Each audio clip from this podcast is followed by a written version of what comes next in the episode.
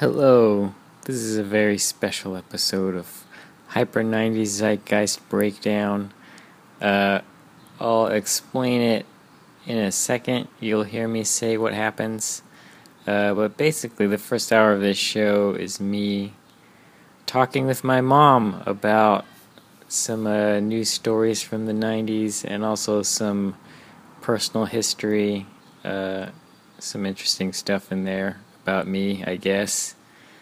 Uh, so, anyway, enjoy. Her name is Rochelle. Okay. Uh, have fun listening about how I was a five year old attempted arsonist. Uh, and the audio is a little. It's fine. We recorded it at Starbucks after having watched uh, Batman v Superman. uh, maybe you'll get to hear my mom's review of that at the in the after show. But anyway, here you go. Enjoy.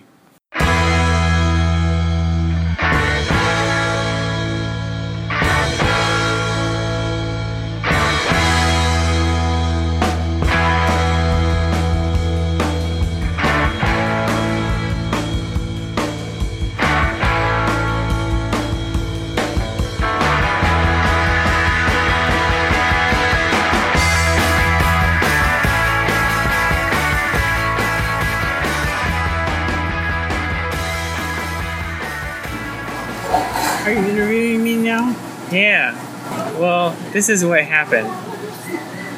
So we recorded this month's episode, and Joe unplugged his computer, and the file's corrupted, and we don't. And it's supposed to go up tomorrow. Oh, Yeah. So I figured what we originally talked about was bad news stories from the 90s.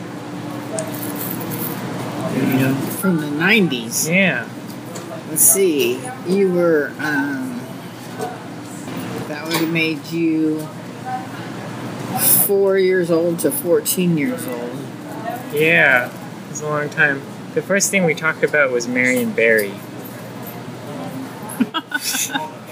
Wow, was that in the 90s? It was 91, I think. Do you remember Marion Barry? Yeah. What happened? He was a mayor from where? Chicago? Uh, New York City? Chicago, wasn't it? I think. Yeah. Didn't he do drugs or something? Yeah, the FBI caught him smoking crack. Well, it was a sting. Oh. I hate to be a little off topic, but did you hear that um, the mayor of, was it Toronto, that Jimmy Kimmel always used to tease about doing crack? Um, I think his last name was Ford. He passed away. Oh. I saw that on the news. That was kind of sad. But no, that's perfectly on topic. Yeah. One of the things I try to do on the show is to branch things from the 90s to now Mhm. and things in the 80s too. So Yeah. It's terrible. I didn't know that. He, he died young. He had cancer. oh, he had cancer? Yeah. Oh, so it wasn't from the crack. No. In fact, I think I, one of the last stories I heard him say was that he had cancer, and then I never heard any teasing or anything. Yeah. It was Jim Ford, right? Is that his name? I couldn't remember his name, Mm. but he seemed like a very nice guy. He went on the show a couple times. Apart from the crack smoking. Yeah, if they haven't to anybody. Yeah. Well, do you think this is one of the things I asked Jumper Cables and Joe was do you think smoking crack precludes you from being a good mayor?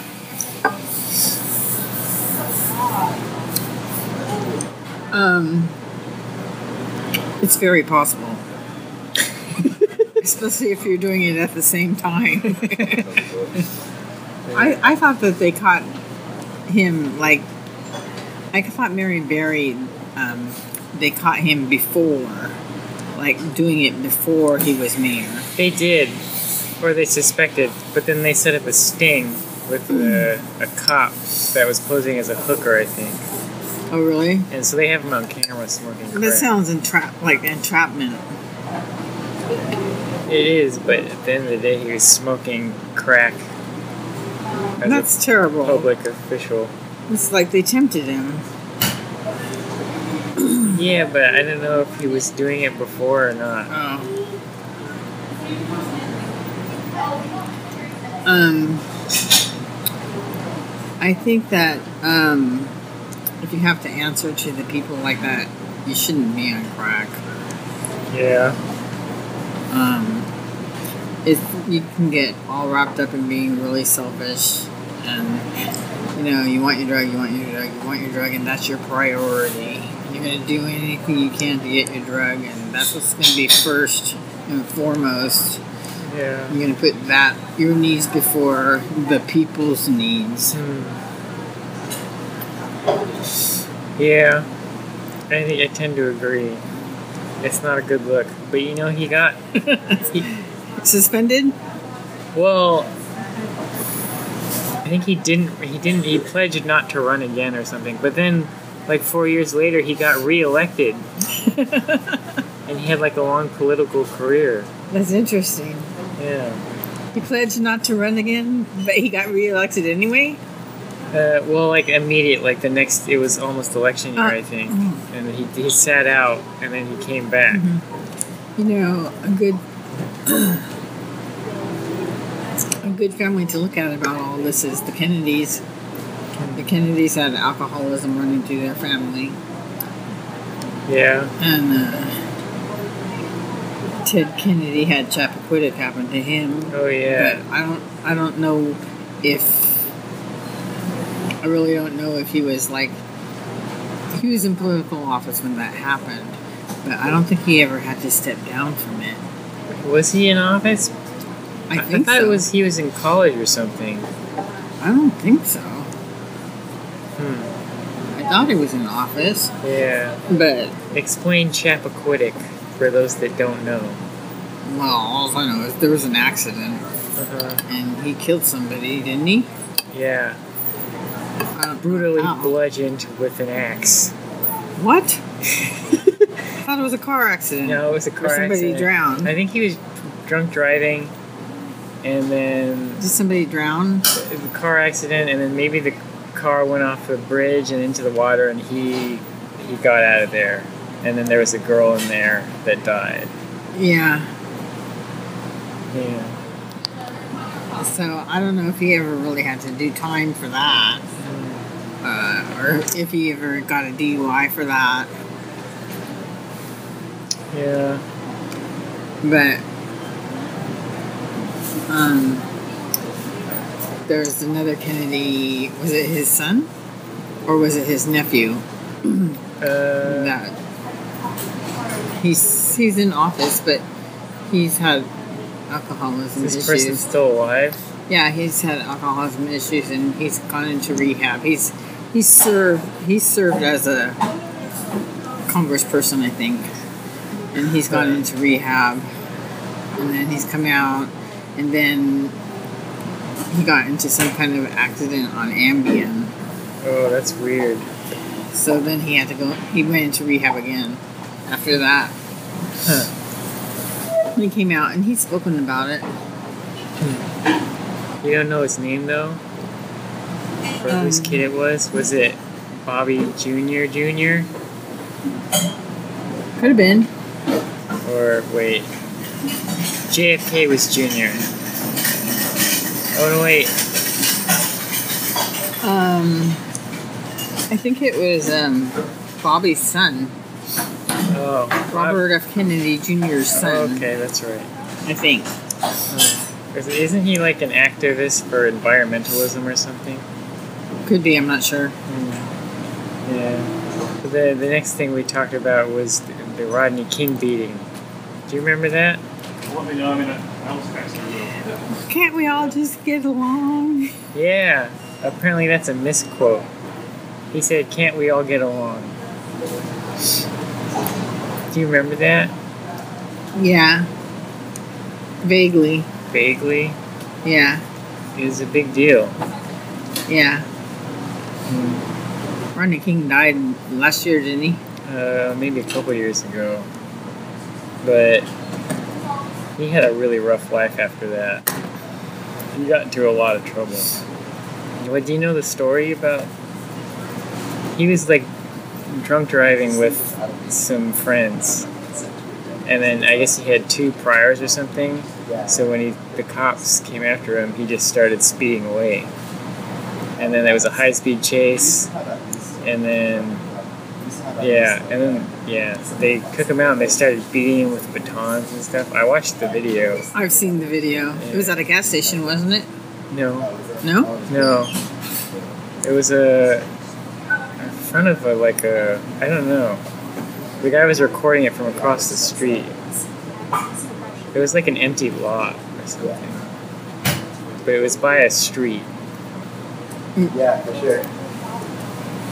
So at the time of the video, was he resisting arrest? Is that why they beat him? Well, the first 10 seconds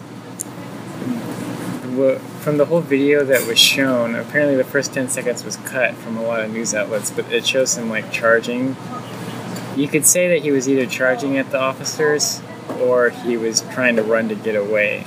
Uh, I think eventually they decided that he was trying to get away. But, and so they said that was resisting, and then they do this whole thing they call the swarm, where they put their guns away and try and grab them, and but then it it ended up just them beating the shit out of them with batons.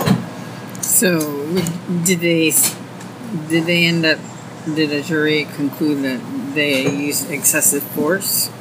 Uh, well, they didn't, and that led into our next story, which was the L.A. riots. You remember that, right? Yeah.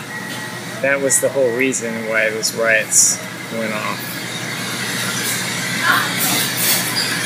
You mean because the jury did not conclude that they used excessive force? No, they were uh, we call it acquitted, right? I always get mixed up between what acquitted means. And that they didn't convict them of that. I think if you're acquitted, it means you get off, and indicted means you're you're in trouble. Okay. So they acquitted him, the, the four officers that, okay. that they charged. Yeah, I remember those riots. That was scary. I mean, if it happened around here, I would have been. I would have gone out. Yeah. Well, did anything happen up in the Bay? um, not really. No protests or anything? I don't know. You're asking the wrong person because I I was born in 1961 Yeah. and I didn't even know what was happening in Berkeley when it was happening. And Berkeley was our neighboring town, Yeah. and, and I didn't even know the riots were happening or the what do you call them? In Berkeley? I didn't even know they were happening when they were happening. Hmm. How sheltered. Yeah. but the LA riots were like six days long. It was crazy, and they had to bring in the National Guard and like I think some Marines or something to quiet it down. Yeah, I think the riots in Berkeley were different. They were more like protests. Yeah. Well, that was about the Vietnam War, right? Yeah.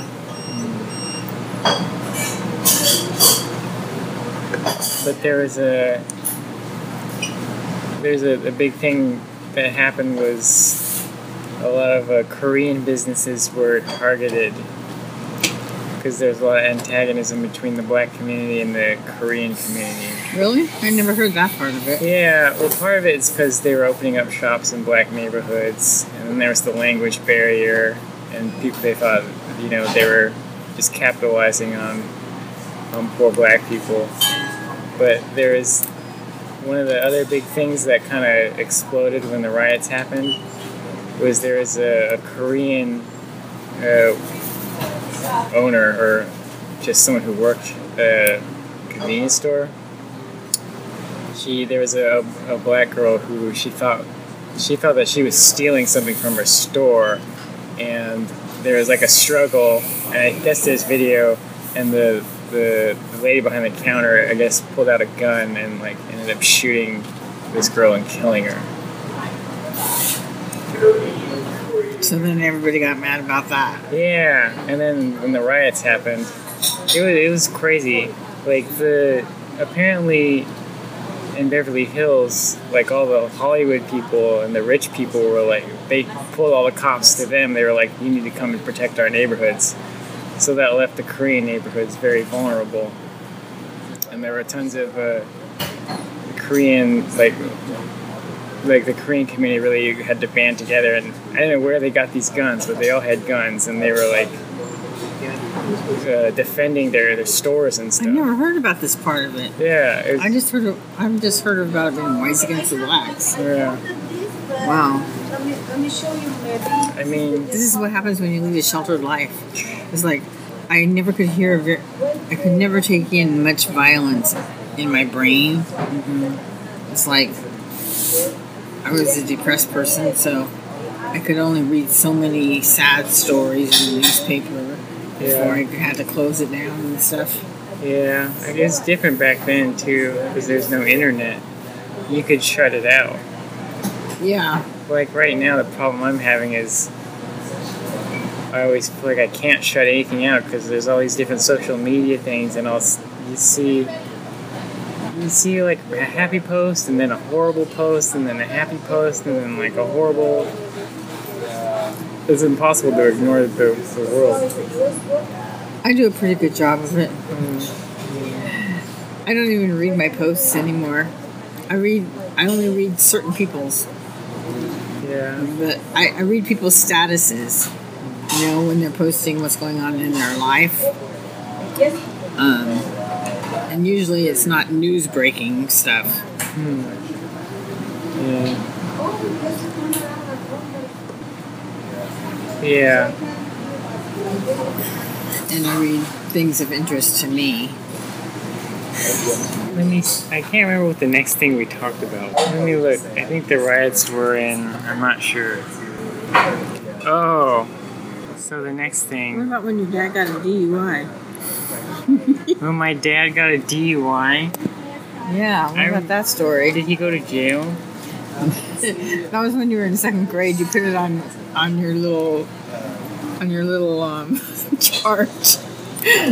You had a game you had to put on in school in the second grade. I went to your class to look at your schoolwork, and you were doing your life story in in the form of a game. You know, I remember this. and you put on you put on there like in you know you move so many days ahead and it said dad I got a DUI.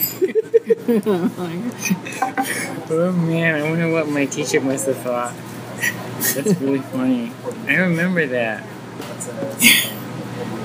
but I don't remember him getting it. Was that when he when he lived at the castle? Maybe. I think I remember that because he, because I remember you would drop me off because it was supposed to be his day, but it was just grandma there. Oh really? And he just hung out with Grandma P and played Wolfenstein on the computer. What's that? It's a computer game. It's it was one of the first first person shooters. That you would move around. It's set in like World War II. I'm so sorry. I got I got so mad at sometimes when your dad wasn't there. Your poor grandma P. She she'd hear me getting mad and she wouldn't say a word. Yeah.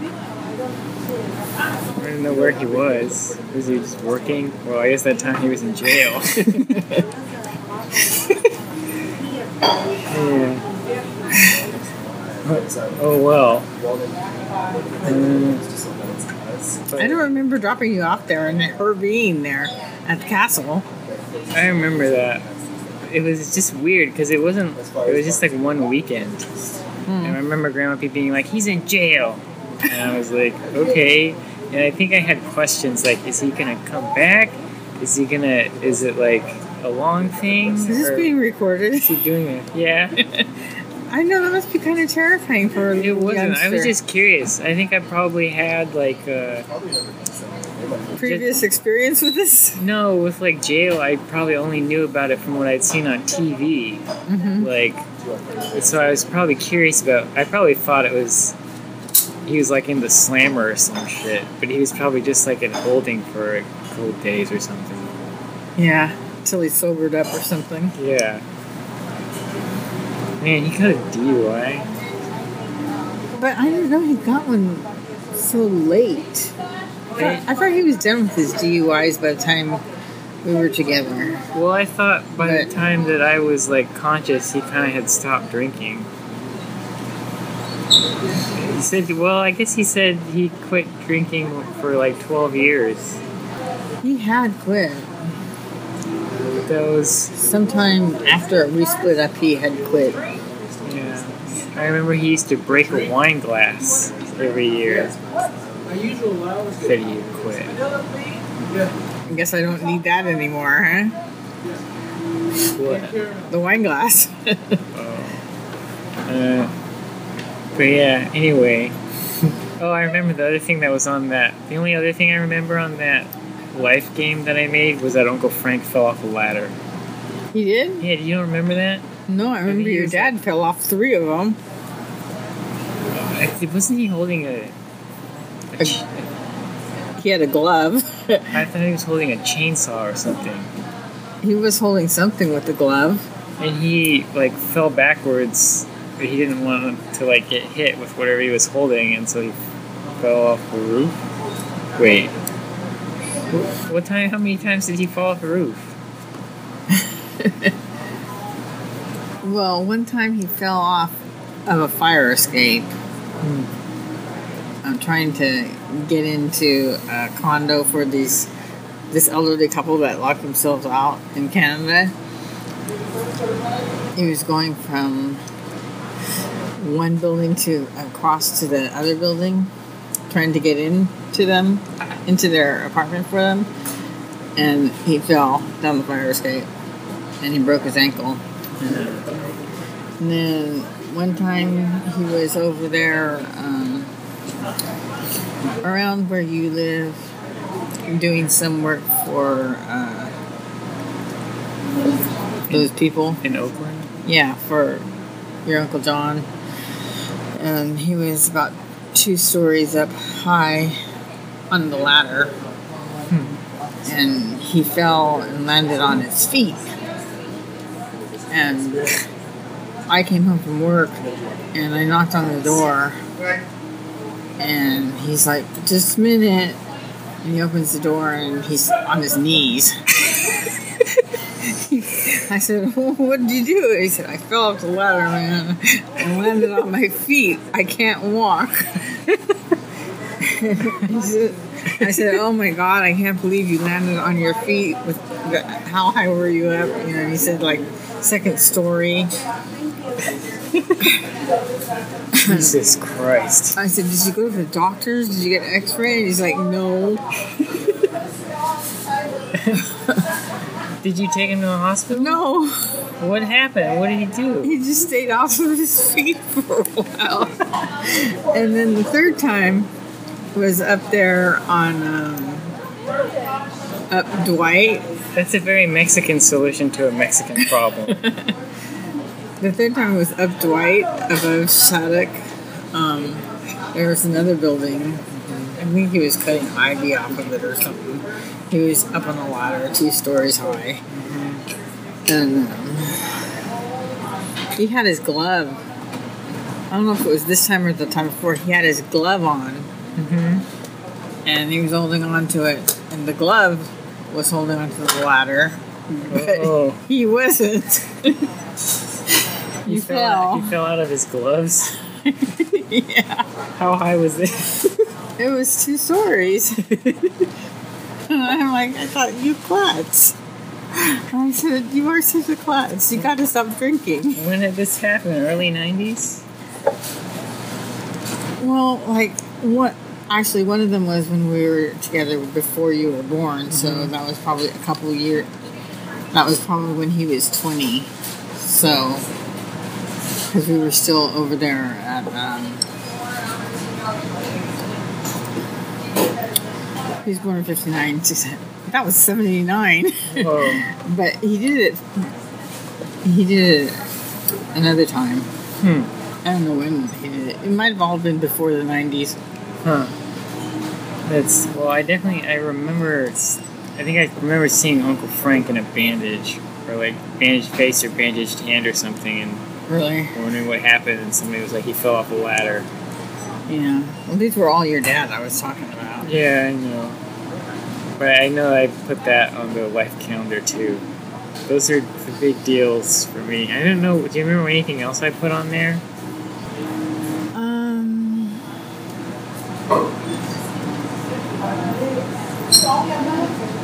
No. My second grade, I don't think I had made it to the hospital yet. Do you remember? It? Go ahead. Oh, that was before the 1990s Uh, when you got in trouble lighting matches in school. that wasn't before the night. It was in kindergarten. Kindergarten. 89? Kindergarten. You were lighting matches in school. You got in with the wrong crowd. That's not what happened. None of us lit matches. You said you said they talked you into bringing matches. They did. It seemed like a good idea at the time. It sounded like it was gonna be cool. Everybody, they were like, there's like the, a hill, and they're like, we should start a forest fire. And I was like, okay, yeah. I was like, yeah, we could light this whole hill on fire. And uh, and at the by the time recess recess ended, I remember this kid Travis was like, okay, you're gonna bring this, you're gonna bring this, and he turned to me, and he's like, and you're gonna bring the matches. And I was like, okay. So the next day, I remember on our way to school, like before you took me, I was like, oh wait, I have to go get something, and I went back in and I grabbed some matches.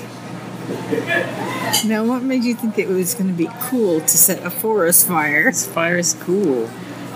It wasn't like a, it's not a forest. It was like this hilly area with. I remember it being brown. I think there might have been one tree, but uh, Didn't you ever think that fires might be dangerous?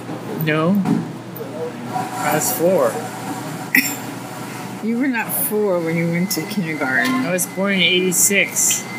If it was, then it was, You were five. then it was 1990 or '89 to '90.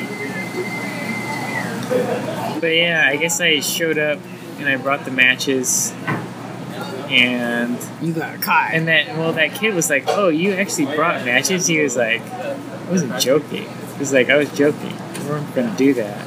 He was like, "Oh, what? Okay, fine."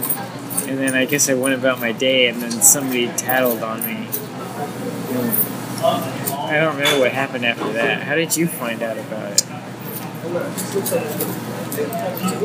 I don't know how I found out, but I found out because they, they gave you detention. They made you rake up all the leaves after school. Hmm. I remember having detention a lot.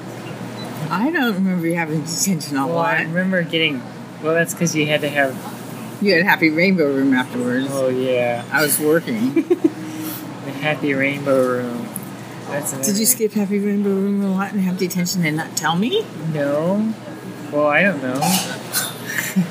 Maybe. But uh, yeah, Happy Rainbow Room was where What did you get punished for? well, all sorts of shit. I remember you, if you got three pink slips, it was a referral, and What, what'd you get pink slips for? all sorts of shit. Hitting the tether ball after the bell rang. I remember that was one. That was stupid. You never told me. Didn't I, I Well, you're supposed to freeze, right? When the bell rings? or something like that. Yeah, I think it was like on my way back, and I hit it just to be defiant or something, or just uh, you know a fun thing to do on the way back to class. So what do you do during detention? Well, it was actually fun. They actually, they made us draw what we did wrong, Oh, wow. so I got to draw myself hitting that tether ball. And you remember me throwing the dirt clod, right? no. I was on like timeout, and then I was really mad about something, and I picked up a dirt clod, and I threw it as hard as I could at a wall, and right as I it hit the wall, like an adult was walking out, so they thought that I threw it at them, and I got even more trouble. So why were you really angry? Because they put me on timeout for something stupid. Like what? I don't remember. There's all sorts of things. Remember? Was that During school, or was that during Happy Rainbow Room? That was during school. They didn't put me on timeout during Happy Rainbow Room. I remember when, when you fell off the monkey bars. That was when I had to get stitches, right? Yeah. Yeah. I came and got you, and you were just sitting there with your chin on the pad of paper towels, Yeah. absorbing all your blood. Yeah. I'm like, why aren't you like laying back so that it won't be coming out? Well, I remember looking up at the ceiling. They told me to do that. But when I can't see, you were like this. What did you do? I took you to the doctors. You took me to the hospital and they stitched me, right? Yeah, I remember that. and they all, you got scared when they were going to stitch you, so they put you in a straitjacket. I remember that. you got even more scared. And you're like, Mommy, save me, save me, Mommy. and it made me feel so bad. I think that was handled all all wrong. How old that was not the way to make you feel safe. How old was I? You were like five or six.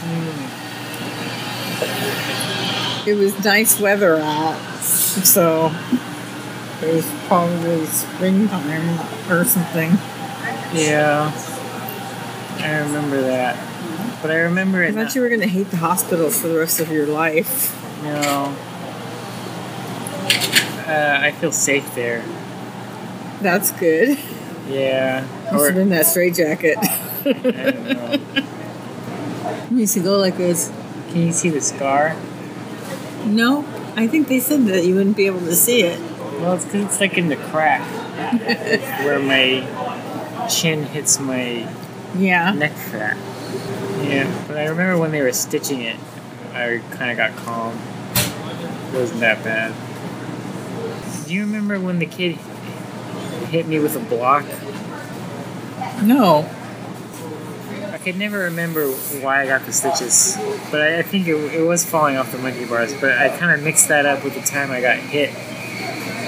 There's like a container that was a couple inches off the ground, and this kid was playing with these blocks. He Was like, this at school? Yeah, it was at Happy Rainbow Room. Oh. And this kid who was kind of my friend, like, I guess we were friends, he was building this thing with these big blocks, these big wooden blocks. And I was like slowly building this, put, I was linking blocks together so that I could push underneath the, the container. And then I like knocked his, his thing over. Oh, and he was mad, huh? Yeah, I just remember seeing his face, like his face underneath the container. It like it was just carpet, and then his face was there, and then I saw him push a block straight to my face, and it hit me in the in, the in the chin. I think. Nothing happened I think that might have busted my lip or something. How come I don't remember that? I don't know. Did you get sent to the hospital? I don't think so. Hmm. Maybe it wasn't a big deal. Wow. Sounds ruthless. Was fine. He was kind of an angry kid. Who was it? I think his name was Chris. He had white hair. Think Old before his time, huh? I think I was friends with him. yeah. But I remember the time when you walked into a barbecue pit or something Oh yeah. over at Grandpa's. Yeah. I still have that scar. So that's what they said. You don't, you don't think so? Well, I guess that makes sense. I don't know. That's what they said. Yeah. I remember the time I tripped over my feet at. Uh, what's her name's? Dad's friend. The Japanese lady. Fuji was her mom. Mm-hmm. Liz. Yeah. Liz. I was at her house, and that's where I learned that you have to put your hands down if you fall. They fell, and. Oh, that was when I had the. Do you remember that? Did you fall on your straight on your nose? Yeah. I don't remember that. I had a big red scab on my nose for like two weeks. Oh, poor baby. Yeah. People would not stop giving me shit at school. They'd call me Rudolph and stuff. Aww. Is that better than Michael TP?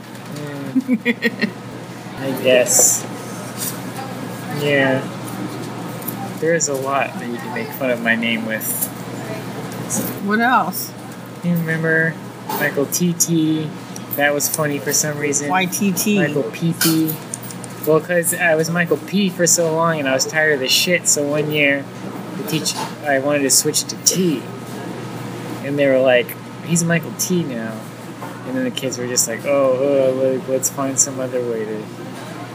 Then teachers, like substitute teachers, would always mispronounce it. Pangelina. See, when the teacher said Panguana, it was stupid.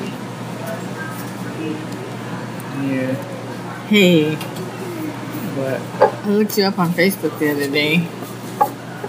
But of course, I couldn't get to you. I'm not there. But I saw somebody. What? I saw Michael Pangelinin sex scandal. Whoa, really? What did it say? I didn't read it, but that's not your name. it's but close enough. It's just one letter off. you didn't see what the headline was? No. I'm gonna have to research that.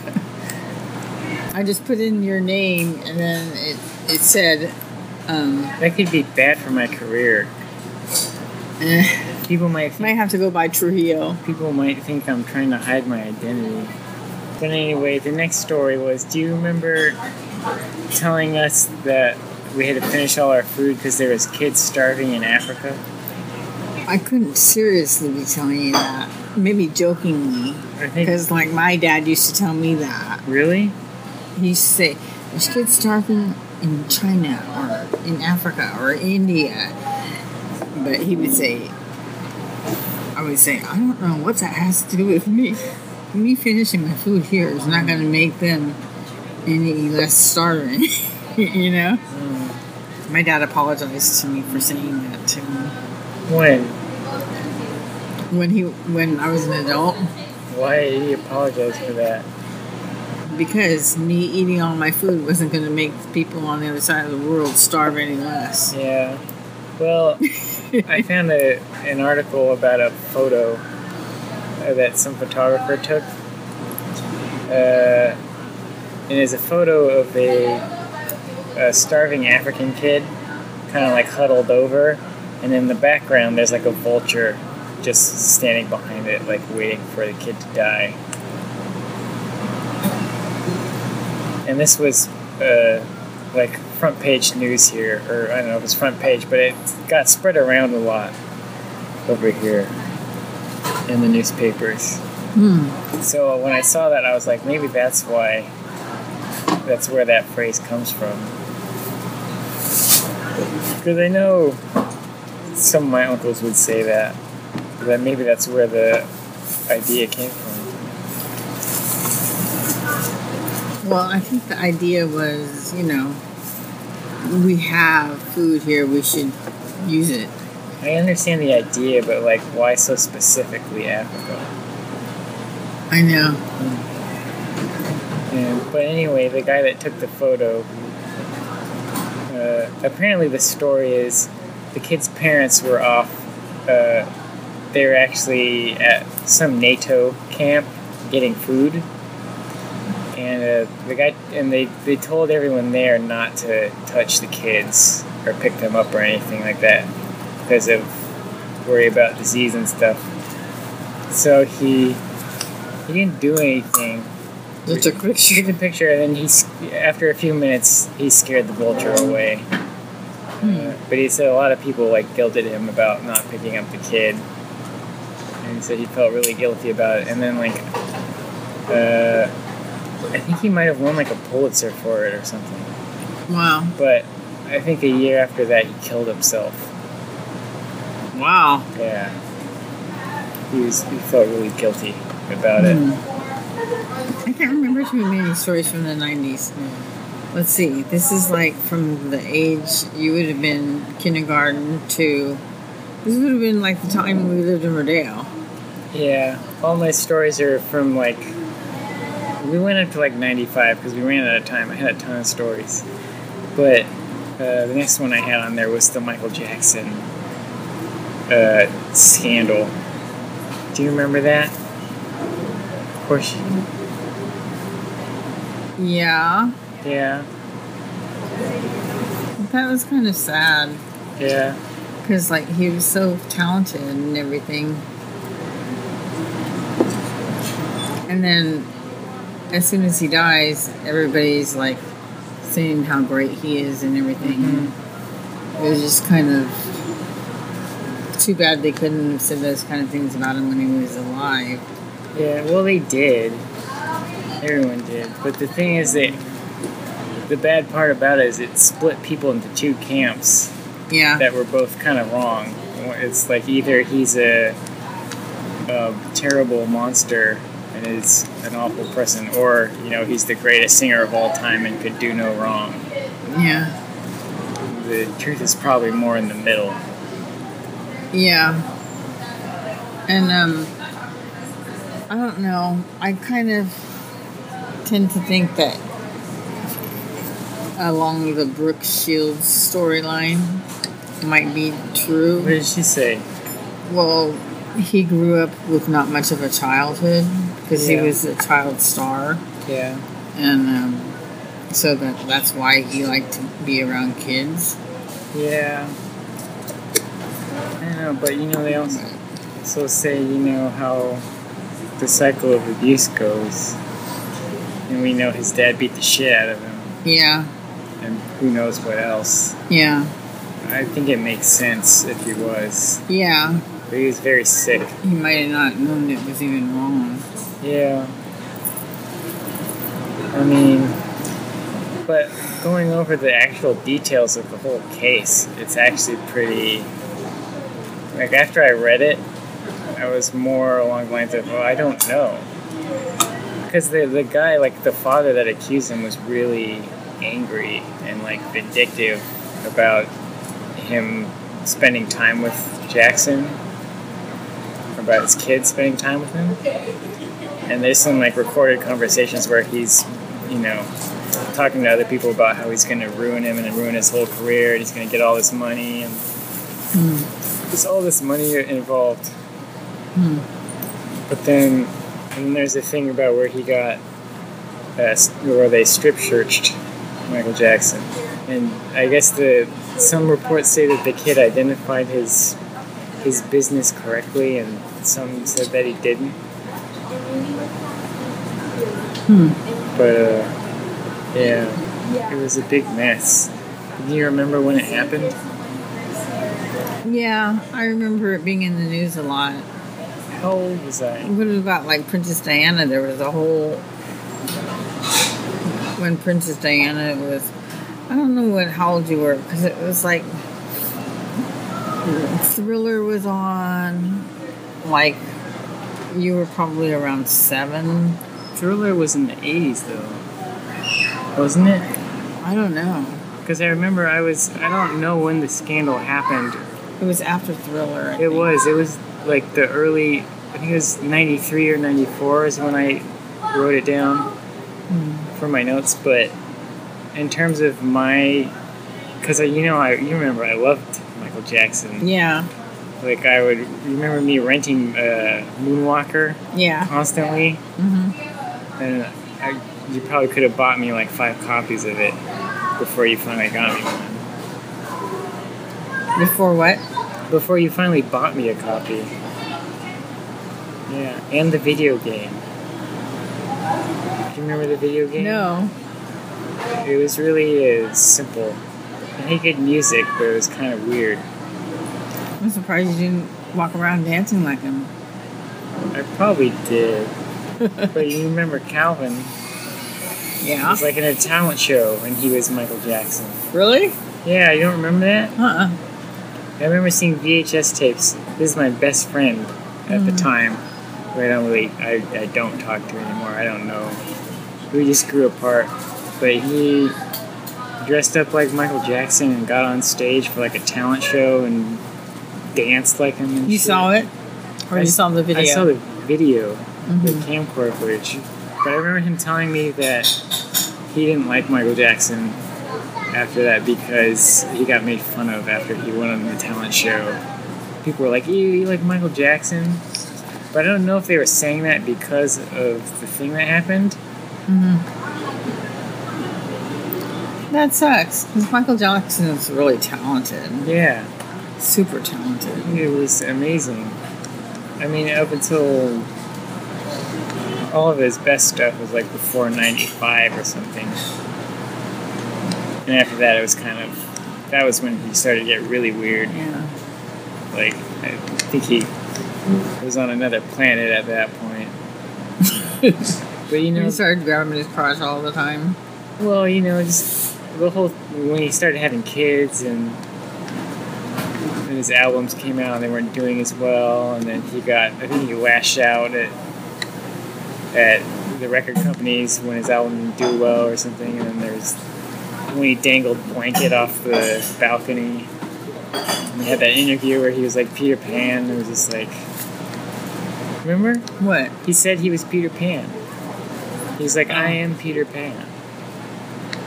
But I mean, he just Living in a fantasy world. he just deteriorated at a certain point. Yeah. He didn't want to grow up. Yeah. But then there was the news stories of the 90s, wasn't it? Princess Diana. Every single day you could turn on the TV, on the news, there had to be a story about Princess Diana. Wasn't that the 90s? Yeah. Every single day We she was in the news. We didn't get to Princess Diana show, but It was like every single day Yeah. she was in the news. doing what? Some charitable organization. Yeah. She was either holding a baby, feeding somebody with AIDS, Yeah. or in an orphanage. yeah. or dancing with somebody. you had to see what dress she was wearing, who she was with, who she was dating. or after after they split up, that was. oh yeah, they split up. Well. Yeah. That we- must have been really hard being her, being in the spotlight. it was, but she handled it so gracefully. Yeah, She was. she had therapy. She's one of the strange people, and I guess maybe it's part of the luxury of dying young too. Is people have a lot of good to say about you, but I, uh, we didn't get to this on the show, but she had a, I had a few anecdotes about. There was a time she went to, she snuck into a gay club with Freddie Mercury really? and someone else. Yeah, they dressed her. She dressed. She like put her hair up and wore a hat and like dressed like a gay dude, and just went like partied with Freddie Mercury and someone else. Well, Freddie Mercury had great music. Yeah, I didn't even hear about him till like after he died. yeah, I mean, I knew I've heard his music, but I didn't know it was him. Hmm. Yeah. It was great. There's another story about her. It was a small one I saw in this documentary where she went. She was at the premiere for Back to the Future. Mm-hmm. But at you know, they had to teach. They, they when you meet royalty, they like teach you how to interact with royalty. Uh huh. And I guess Michael J. Fox was like, oh, you know, had to call her Your Highness and stuff, and he didn't want to get up to go to the bathroom and be like, excuse me, Your Highness, I have to go to the bathroom. But uh, he said he sat next to her the whole time, and she was kind of like laughing, pretty, you know, keeping it together as like royalty. But I guess when Biff uh, drives his car into the manure truck and gets covered in shit, I guess she really thought that was really funny and started laughing really hard. Yeah. But that's, you know, you bring up talking about Michael Jackson and Princess Diana. I feel like that's a big thing. We talked about this when we recorded before, but I'm on break right now. the media kind of dictating everything. Yeah. More so now we have social media and the people can kind of decide what's important. But back Yeah. then, uh, that's kind of the spectrum where it goes really wrong. Like, Paparazzi. yeah, I mean, it drove. I think a big part of that is what drove Michael Jackson a little more. Not to say that he wouldn't have lost his mind if they weren't around, but Yeah. he i mean he i think moved out of the country a few times to avoid paparazzi but it's one of those Yeah. things where I forgot what I was gonna say. The media doesn't control people's lives as much as they used to. Oh yeah, that's right. It's because you're so starved back then. You can't go on. You couldn't go on Twitter and talk to Michael Jackson. If you saw him on the street, it was an event. If you saw him on TV, it was an event. You know, so everybody wanted a piece. Same thing. They just wanted a piece of Princess Diana. You remember? You remember where we were when it, we heard about that? Yeah, Yeah. we were camping Casper Reach. Yep. And we heard about it through the newspaper or the radio or something. Through, well, I think somebody heard it on the radio. Hmm. And it just was word of mouth. Somebody heard it, Yeah. and then it went through the whole camp. Yeah. I was like, oh my god, I can't believe it. Yeah. What did you? And that was weird not hearing it on the news Yeah. when there's like a major event like that happening. Yeah. Do you remember what year that was? Probably like '96 or something. Well, that was the year you pretended you didn't have an arm. So you were about 10, I think. Yeah, that would have been like '96. Was that a weird kid? No, No. you were perfectly normal. Okay.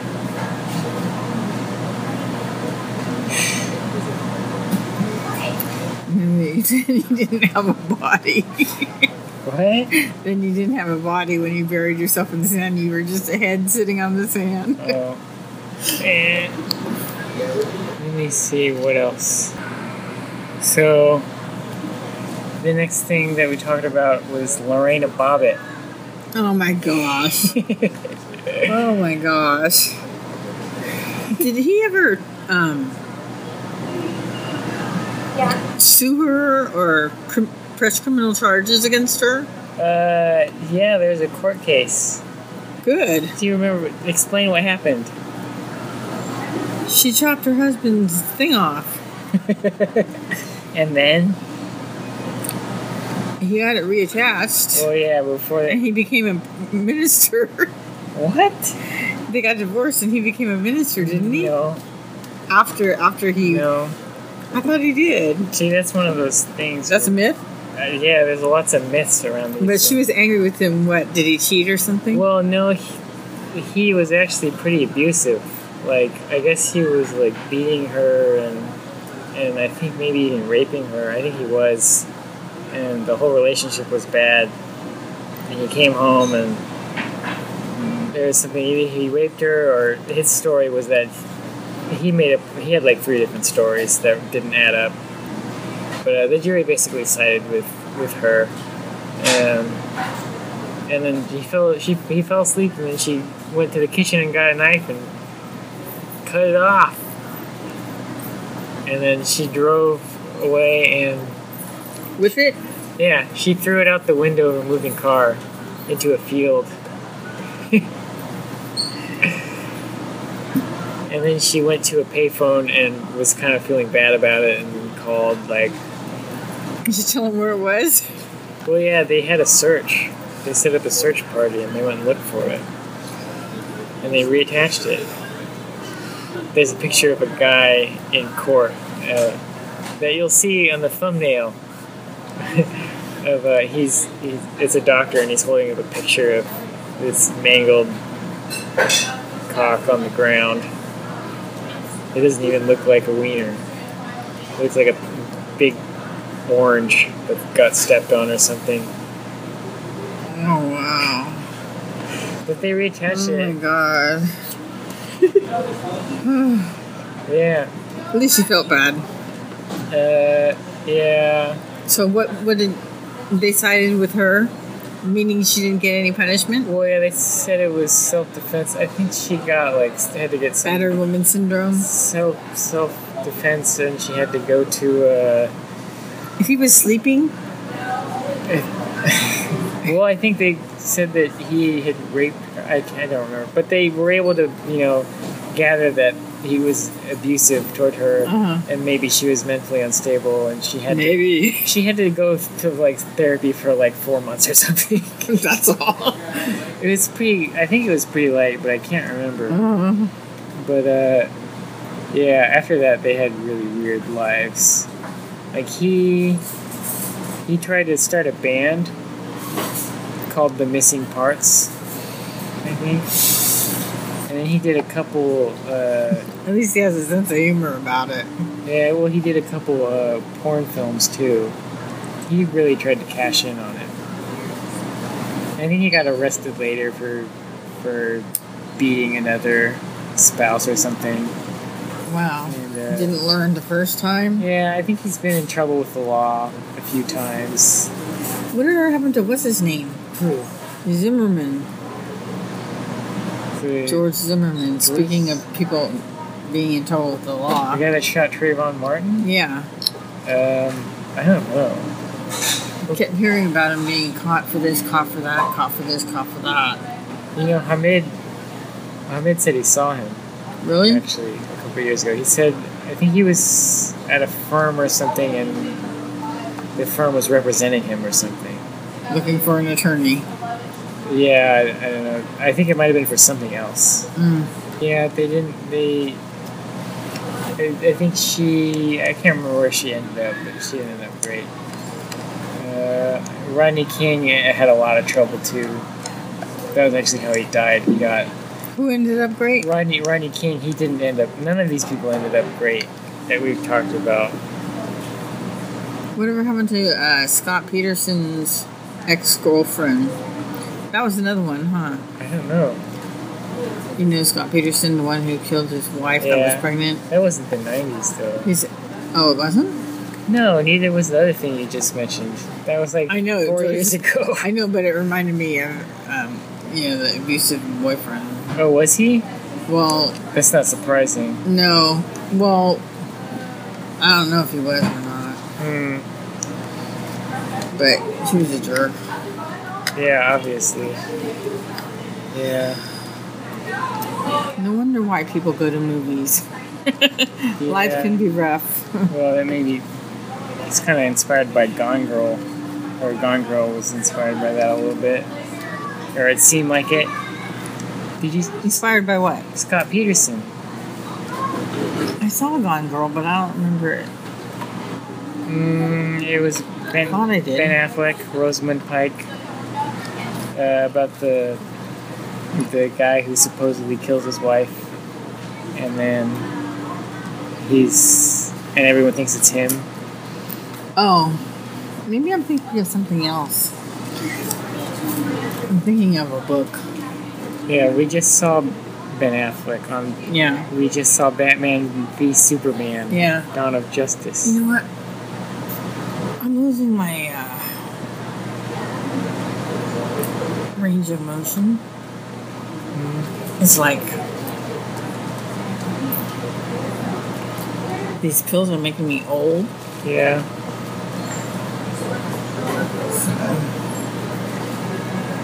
Are the pills making you old, or are you on pills because you're old? The pills are making me old. Hmm. If I get off of this pill, I'll be depressed, but I'll be able to move. Yeah. I just won't want to move. Do you think she was right to cut off his wiener?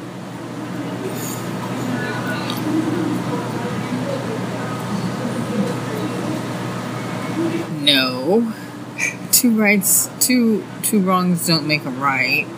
Yeah. She she should have found a way to leave without doing that. Could- Couldn't she just have left? Or you know, just cut off a toe or something. yeah. Well, anyway, I don't know. Let's see. We've been going for like an hour. We're we do have some audio left, and I might add it in. But the last story that we got to was about uh, Tonya Harding and Nancy Kerrigan. Oh man, You remember that? yeah. What happened? Well, it was the Olympics, hmm and uh, Tonya Hardy got somebody to hit Nancy Kerrigan in the leg with something, strike her with something so that she wouldn't win. Yeah. They were both on Team USA, but I mean, they were opposing each other in the competition, I guess. Yeah. So Tonya Harding got knocked out of the competition. And I don't know if Nancy followed through with all of her competition. She did. She actually. So what happened was, I guess it was Tonya Harding's ex husband or something, and like one of their friends like conspired, and she was sort of in on it or not. But I don't know. She, her whole career was done after that. Yeah. She was involved. And she wanted to try striking up her career again. Yeah, it wasn't going to happen. They barred her from anything, coaching, anything. Uh, but I guess this guy, there's footage of the incident, like, not of it, but it's like they're on the ice and then they go backstage and then they get distracted and then they come back and she's in the hallway, like on the ground, holding her leg, going, Why? Why? Why? Because it, it was one of the, the guy had one of those batons that, you know, flip out. What is that? It's like it's, it's like it's like those toy lightsabers. You hit a button and it shoots out. Oh, wow. It's like a I guess he wailed on her leg, but she was really just bruised. She was out for like three days and she came back and she actually won the silver medal at the Olympics. Man, that's something. Yeah. The depths. But Nancy Kerrigan, to me, Ashley looked just like her Yeah. growing up. Yeah. Dad used to say that too. I thought so. My cousin. Yeah. What did you think of that when it happened? I, I thought the same thing. Why? I couldn't believe that somebody would go to such lengths to win. I mean, come on, that's obviously not playing fair. That's obviously not winning. Yeah. It's part of what, how our society was constructed more so at the time. And I think my generation and the first after it are the ones that are kind of starting to undo this idea that you have to win at everything all the time Yeah, or that it's the most important thing. yeah. which is weird because you see people from your generation still like and they're all crazy like charlie sheen and donald trump they're like win we gotta be winning i'm Yeah. a winner Speaking of which, this isn't going before the 90s, but the first time I tried to put you in a daycare, I tried to put you in a Montessori daycare, which is where they they don't believe in competition. They believe in everybody participating and getting a chance to do things. and you did not want to go there. what was this It was a Montessori daycare. monastery Montessori. what the hell does that mean It's it's a daycare where nobody competes. Everybody plays together. is it like religious or something no, it's it's uh, look up Montessori, but it's it's um, probably somebody's last name that invented a way of coming together where nobody's competing but everybody's participating together.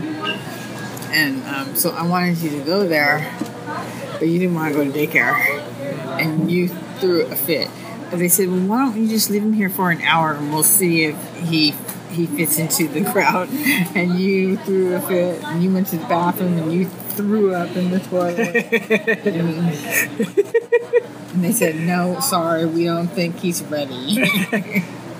was this down the street from our house Yeah. i remember that i remember that I remember being there and not wanting to be there and then never going back. Yep. so you ended up being at Patty P. And then forever and ever, you always ask me, Mom, why'd you send me there? Why'd you send me to Patty P? She says, she beat her son. I'm like, well, Michael, you didn't want to go to the other one.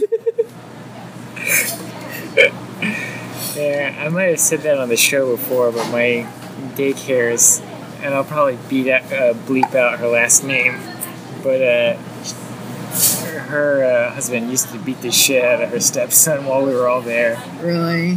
Yeah, I can hear. I can still hear the crack of the belt and the screams to this day. Man, it's terrible. Uh, I mean, I certainly it stuck with me. I don't know if that it was that damaging. It certainly put things into perspective that I never got my ass beat. Man, when I saw that bumper sticker on their car, I just like, jeez. What did it say? Oh, Said, my kid beat your kid. yeah. something, My kid beat up your honor roll student. something like that. I think that was it. Yeah, But he seemed like he might have been a nice kid. he was. He really didn't do anything crazy, especially for a kid that age. It seemed like he got picked on. I don't know if they got. Well, I remember there's. They did. There were times where they treated him with compassion. I mean, they didn't totally bully him around, but I remember somebody threw like a, an iron at his face or something in shop class. Oh my god. They were just fucking around. They were like, "Hey, hey, Gary, catch!" And he like turned and looked, at it like hit him in the jaw. Wow, wow. I think he might have had it have it wired shut or Yeah. or something weird like that. Stitches. But they, I remember they thought that was fucked up, and they took care of him.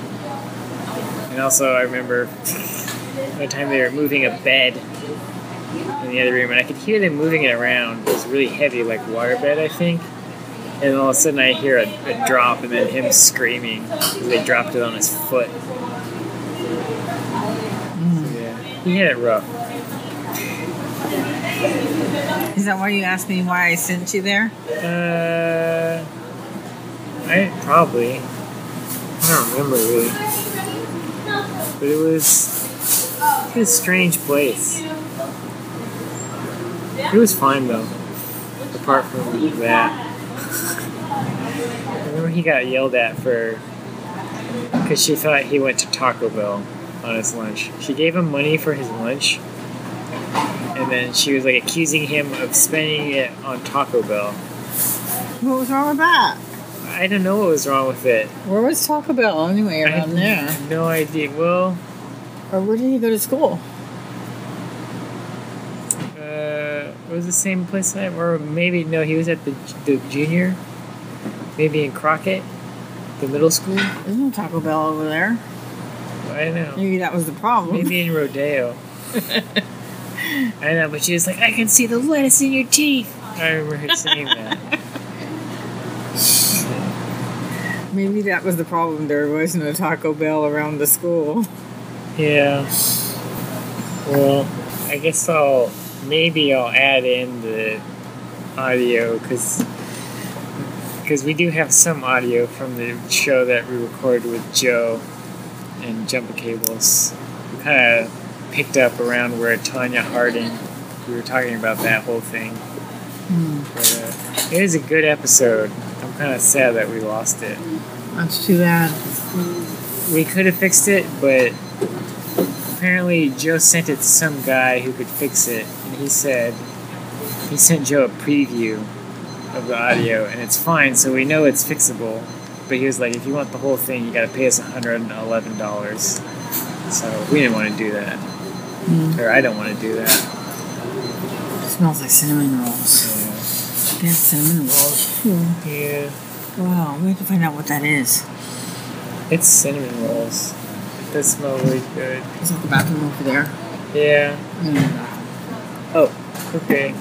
It's still recording. I'll end it. Uh, so at this point, I'm gonna cut back in the audio of what we do have left from the original recording. Um, and you get to hear Joe explain that everything's perfectly fine. He's got the file, and it's all good. Uh, but let's just uh, jump right back in there. the power cord on my Mac was uh, dropped out, so my computer just completely died. Uh, luckily, the recording I, it looks like it saved it right before my computer shut off, so it's still there. So Okay, it's still there? it's still there. It's, it's yeah. So continue on. Okay. You're sure it's there? It's there. I have it on my in my drive in my drive. Okay, good. Um. Anyway, I'll just add in that uh, you're recording now. Mhm. We're about halfway through my story, so I think Good we'll do maybe we'll maybe, we'll maybe do one more. Okay. Okay. Are you guys ready for one more? This will be our last story since we're running so late. But good for you guys. That means there's going to be a part two someday. I'm ready. Let me ask you, Joe. Mm-hmm. You ever hear of a woman called Tonya Maxine Harding? I heard of Maxine from Living Single, but not the one you're talking about. Did you think she was hot? Uh, not into the dark chocolate, so not really. No. Yeah, interesting. that's a That's funny. that's a shame. Mm. Let's see. Uh, Jumper Cables, you know who Tonya Harding is, right? Yeah, she's scary. Hmm. Well, just let's start at the beginning. November twelfth, nineteen seventy. Tonya Hard- Tonya Harding is born into the world. Is an American former figure skating champion, a two-time Olympian, and a two-time Skate America champion. In 1991, she won the U.S. Figure Skating Championships and placed second in the World Championships. She was the second woman and the first American woman to complete a triple axel jump in competition. Uh, in 1994, she was banned for life from the U.S. Figure Skating Association and pled guilty to hindering the prosecution following the attack on fellow skater Nancy Kerrigan. Are you intrigued, Joe? Uh, I, I guess. It gets uh, it gets pretty deep. On January 6th, 1994, Harding's main team competitor, Nancy Kerrigan, was attacked. The widely publicized attack took place after a practice session at the U.S. Figure Skating Championships in Detroit. Harding's ex-husband, uh, Jeff Gillooly, and her bodyguard, Sean Eckhart, hired Shane Stant to break Kerrigan's right leg so that she would be unable to complete at Lillehammer, which was uh, the 1994 Winter Olympics. Uh, after failing to find Kerrigan at her training rink in Massachusetts, Stant followed her to Detroit. When she stepped off the ice after practice at Cobo Arena and walked behind a nearby curtain into a corridor, Stant struck her on the thigh, a few inches above the knee, with an ASP telescopic baton. Mm. You know what that is, Jumper Cables? A telescopic baton? Yeah. No. Wait, Oh, wait. Are those those extendable ones? Yeah. Damn. Yeah. So we started up. this sh- we started this show with baton ass beatings, and we're ending the show with baton ass beatings. uh, yeah, it's one of those like serious like, you know, riot gear shit things. Let's see. Her leg was only bruised, not broken, but the injury forced her to withdraw from the national championship. Uh, Harding won that event, and she and Kerrigan were both selected for the 1994 Olympic team. Uh, so Harding, Harding finished eighth at uh, while Kerrigan, by then fully recovered from the injury, won the silver medal.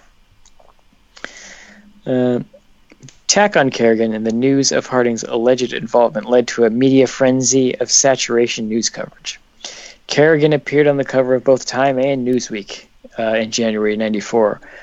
Reporters and news crews attended Harding's practices in Portland and camped out in front of Kerrigan's home. Ah, now here's an aside. You guys take a wild guess as to who was assigned from CBS to follow uh, uh, Tonya Harding's every move at the Winter Olympics. Mm, I don't know. No, I feel like there's a name that should be coming to mind, but it, it just isn't. ah, it was a, a young reporter by the name of Connie Chung. Was this Yeah, before or after the war reporting? War reporting? I'm pretty sure she was a war, war reporter at one point. Um, I remember my mom. Hold on. Oh, Jesus Christ. You know who Connie Chung is, right, Joe? No idea. Really? No. Constance Yu Hua Chung Povich. Uh, she's married to Movi, Mo- Maury Povich. Oh. Oh, no, I didn't. Oh, interesting. You know Maury is, right? That name sounds familiar. Uh, as in, you are not the father. Mm, that's not ringing any bells. You never seen Maury? I don't watch. Is that a talk show? Like a? No, I don't Are watch you sure any of that. black? Probably not. No, I don't watch any of that. That's kind of dumb. Yeah. Uh, sorry about that. Uh, like I was saying, my mom was remember telling me a story about her at one point that um she was being interviewed about something and mentioned being able to just make herself sleep whenever.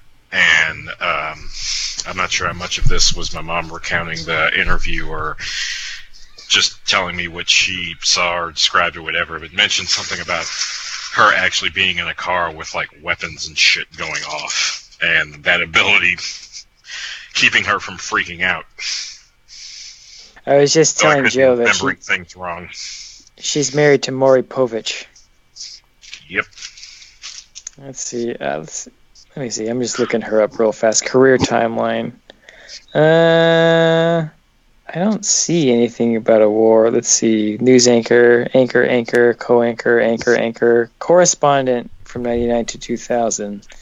Uh, she could have been. Doesn't say war correspondent, but let's see. Maybe I'm remembering something wrong. Hmm. Well, anyway, I'm getting distracted here. Young was a 90s staple. I just feel like it's a.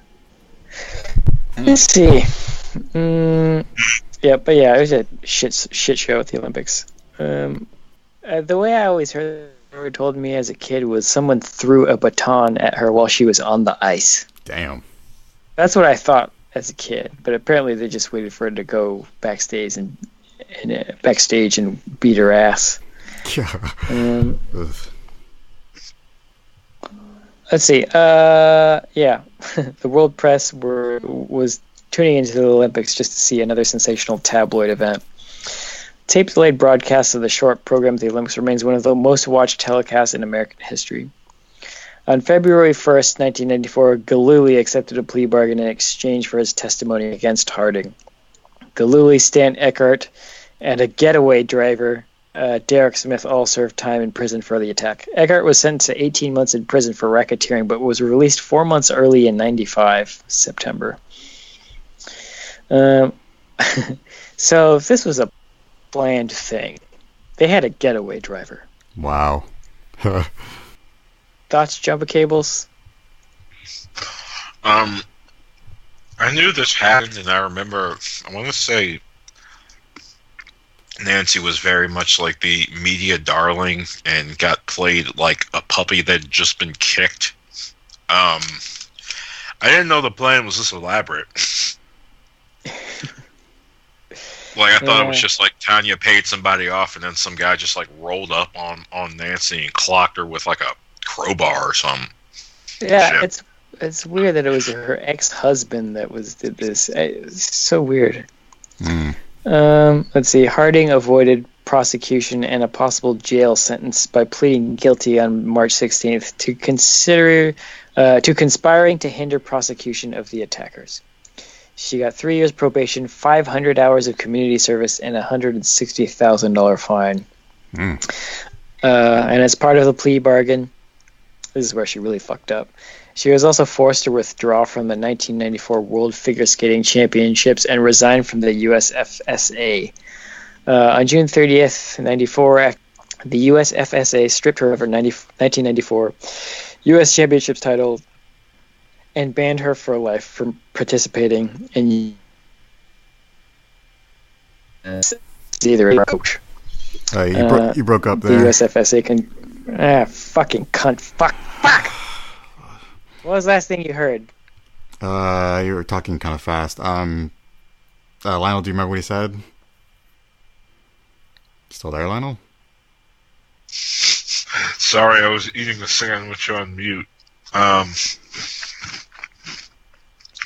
uh, last thing I remember hearing. Put hearing. the goddamn sandwich down. Well, it's already in my stomach, so. um, let me think. Because it started like cutting in and out rapid fire. I wanted to say, um, start from when you said this is where she fucked up. Yeah. God damn it. Okay, so she pled guilty to conspiring to hinder prosecution of the attackers. Uh, and she got probation, community service, and a $160,000 fine. Uh, as part of the plea ba- bargain, she basically got kicked out of anything to do with figure skating ever again. Uh, couldn't skate, couldn't teach, couldn't do shit. They stripped her of her titles. Um, yeah, uh, and the inve- the the the figure skating committee or whatever the fuck was like. Uh, you display a clear disregard for fairness, good sportsmanship, and ethical behavior. Hmm. She was labeled a persona non grata on the pro circuit. Damn. Yeah. Which is uh, ironic because this whole thing sparked a big boom in the professional ice skating industry, and she had no part in it because she was kicked out. Huh. That's a shame. Hmm. Let's see. In her 2008 autobiography, The Tonya Tapes, Harding said that she wanted to call the FBI to reveal what she knew, but refused when Gillooly allegedly threatened her with death following a gunpoint gang rape by him and two other men she did not know. Damn. Yeah. Uh, so Gillooly changed his name to Jeff Stone and called the allegations utterly ridiculous. Uh, and Eckhart changed his name to Brian Sean Griffith following his release from jail, and he died of natural causes at age 40 on December 12, 2007. Natural causes at age 40? Mm. That's, uh, well, it's unusual. Yeah. You have some sort of undiagnosed condition? Yeah. Maybe a medicine allergy? I don't know. Yeah. Sounds like drugs. Yeah, or maybe he was just a fat ass. that too. Uh, he died of fat. Eh, too much cheeseburgers. Um, sorry, I know it's not cool to uh, uh, body shame. Uh, but uh, let's see. Talking about a dick, though. He was a dick. Yeah. Screw him. Let's see. Um, and here's a quote from Jesse Jackson Hmm. uh, from Newsweek in January 94, speaking in defense of Tonya Harding. He says her mother was married six times. She grew up in a trailer home, was called trash, called a white nigger, abused child, abused wife. Her insides must look like broken glass, but she keeps smiling and keeps skating. Hmm. So I guess Jesse Jesse. really likes to play devil's advocate. yeah. like what else? Uh, well, I mean, we remember uh, what's his name from that show I don't watch, who was like doing stand up and then went on that racist tirade after somebody told him to wrap it up. Uh, uh, fucking Seinfeld guy with the crazy hair. Kramer. Um, Yeah, Kramer. yeah, yeah. Guess who uh, Kramer got all hugged up with after that tirade? I remember that. He talked to Jesse, and I think he talked to Al, didn't he? Yep. Hmm. That's funny. I, I want to say Dog the Bounty Hunter did the same thing. uh, that's too funny. that's that's a very old school uh, mentality. It's Like I fucked up my relations with black folk. I gotta talk to Jesse. Kiss. Yep. That was great. Yeah. Uh, let's see. Guess what she did uh, later? What? What? If you're you're Tonya Harding, and you fucked up your whole career, so what would you do now? Become a power lifter. What about you, Joe? What would you do? Mm, hmm. What would I do? That's a good I'll, question. t- I'll tell you what you'd do. Please do. You'd release a celebrity sex tape with Yeah, your husband. With Oh your husband, yeah. with your Oh. husband Jeff Gillooly. Oh man. and you'd sell it and you'd you'd sell it for penthouse for an hundred thousand dollars plus royalties Of course. Good old penthouse. Yep. Let's see. And then you know what you'd do, Joe? What would I do? I could see you doing this. Oh boy. You'd uh, you'd appear uh, on a AAA professional wrestling show on June 22nd, 1994, in Portland, Oregon. That sounds more like a Lionel thing. I don't know if I would do that. Yeah. It's like, yep, I screwed my life up. I'm now free to become a luchador. right. yeah. I'm and- a masked attacker. As a manager for a wrestling stable, Los Gringos Locos, which that night included Art Barr, Eddie Guerrero, and Brian Cox. Mm. Um, I'm guessing not Brian Cox, the star of X Men 2, X Men United. Eddie Guerrero is legit. Rest in peace. Yeah, let's see. Uh, and I can't, he's cool with Tonya Harding. Uh, let's see.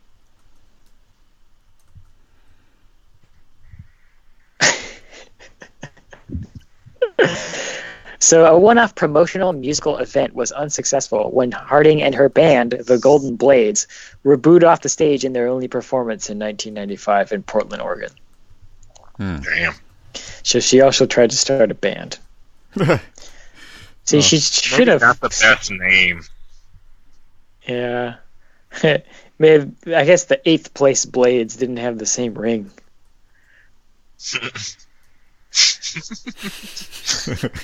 I mean, wouldn't you want to draw attention away from the the, the horrible of your life? Yeah. Mm. Uh, she had a part in a 1996 crime film called Breakaway, playing the girlfriend of a criminal. interesting. Uh, uh, here's something interesting. In late 1996, she used mouth to mouth resuscitation to help revive an 81 year old woman, Alice Olson, who collapsed at a bar in Portland, Oregon while playing video poker. Hmm. What a nice. That was nice of her. Nice thing. Yeah. So I mean, for the path in life that she took, it uh maybe it was her whole point in life to to give uh, Alice Olson just four more years of video poker. oh boy. Yeah. Hmm. Maybe. Let's see. Yeah.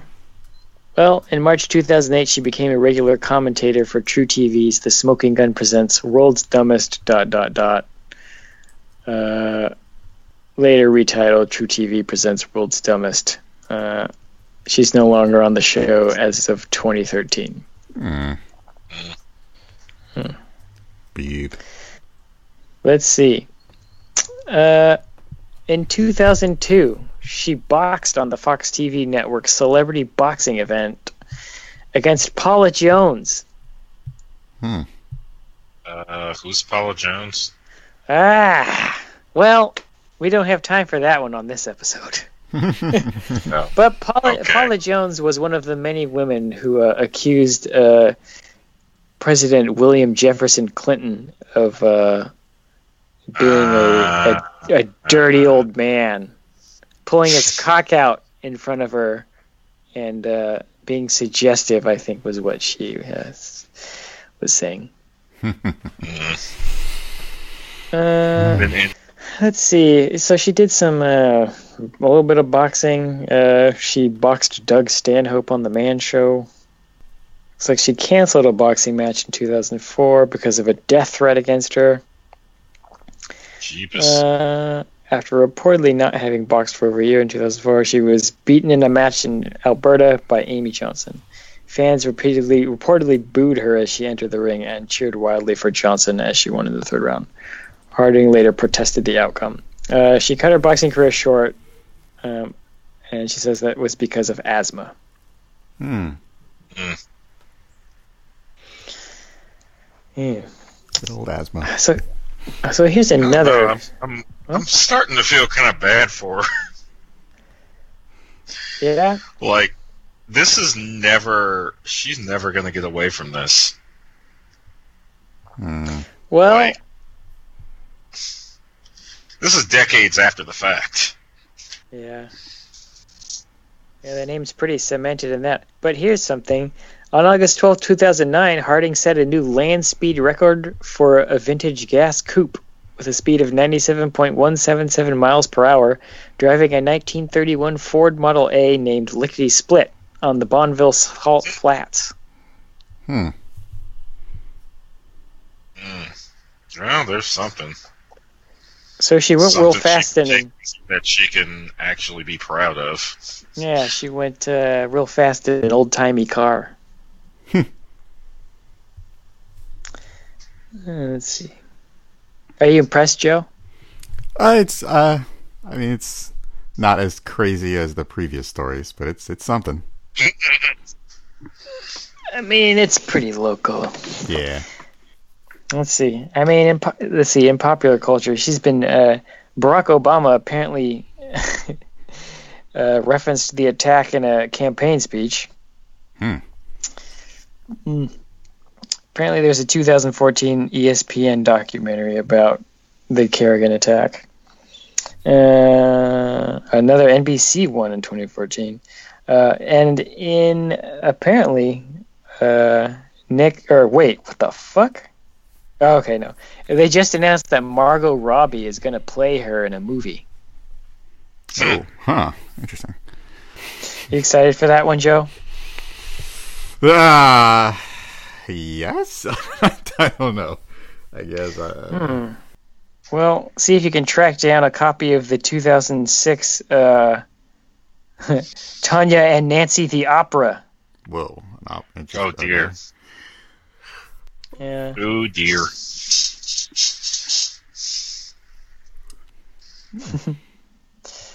Yeah. So, uh, yeah, I don't really know where she is now. Hmm. I mean, maybe she's going to get some royalties from the uh, thing. Oh, I guess her and uh, Nancy Kerrigan appeared in that Blades of Glory movie. Oh, well, that's skating. Woof. The ice skating movie. Yeah. Yeah. Yeah. okay. Well, let's just do a little bit of. Let's see what happened to Nancy Kerrigan. I mean, I, I read this already. As she, uh, let's see, what did she do? My dad also used to say that Nancy Kerrigan looked like my my little cousin. Let's see.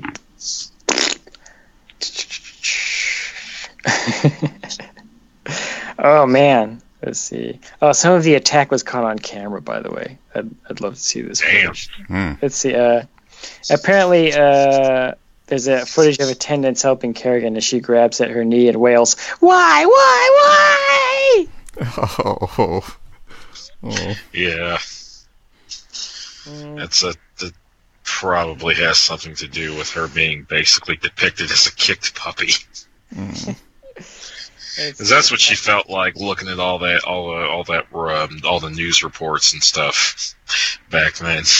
Yeah, I mean, it brought a lot of attention to her that she didn't really ask for. Hmm. Mm. Um, she went from being known in like ice skating, which who gives a shit, to like a worldwide known entity. hmm Yeah. Um, uh, she was injured, um, and they chose to name her to the Olympic team even while she was injured, rather than second place finisher Michelle Kwan. So, uh, you guys remember Michelle Kwan, right? Well, yeah, she came back around and won won the gold Yeah. a couple of times, didn't she? I don't know. She was a big deal in the '90s. All right. yeah, I remember that. Let's see. Uh, so she got tons of endorsements, uh, signed contracts for nine and a half million dollars before the Olympics even began. After the attacks, uh, she won the silver at those Olympics. Let's see. Jesus fucking Christ. She didn't go to the closing ceremonies. Apparently, there were death threats against her. Hmm. Apparently, that was denied, though.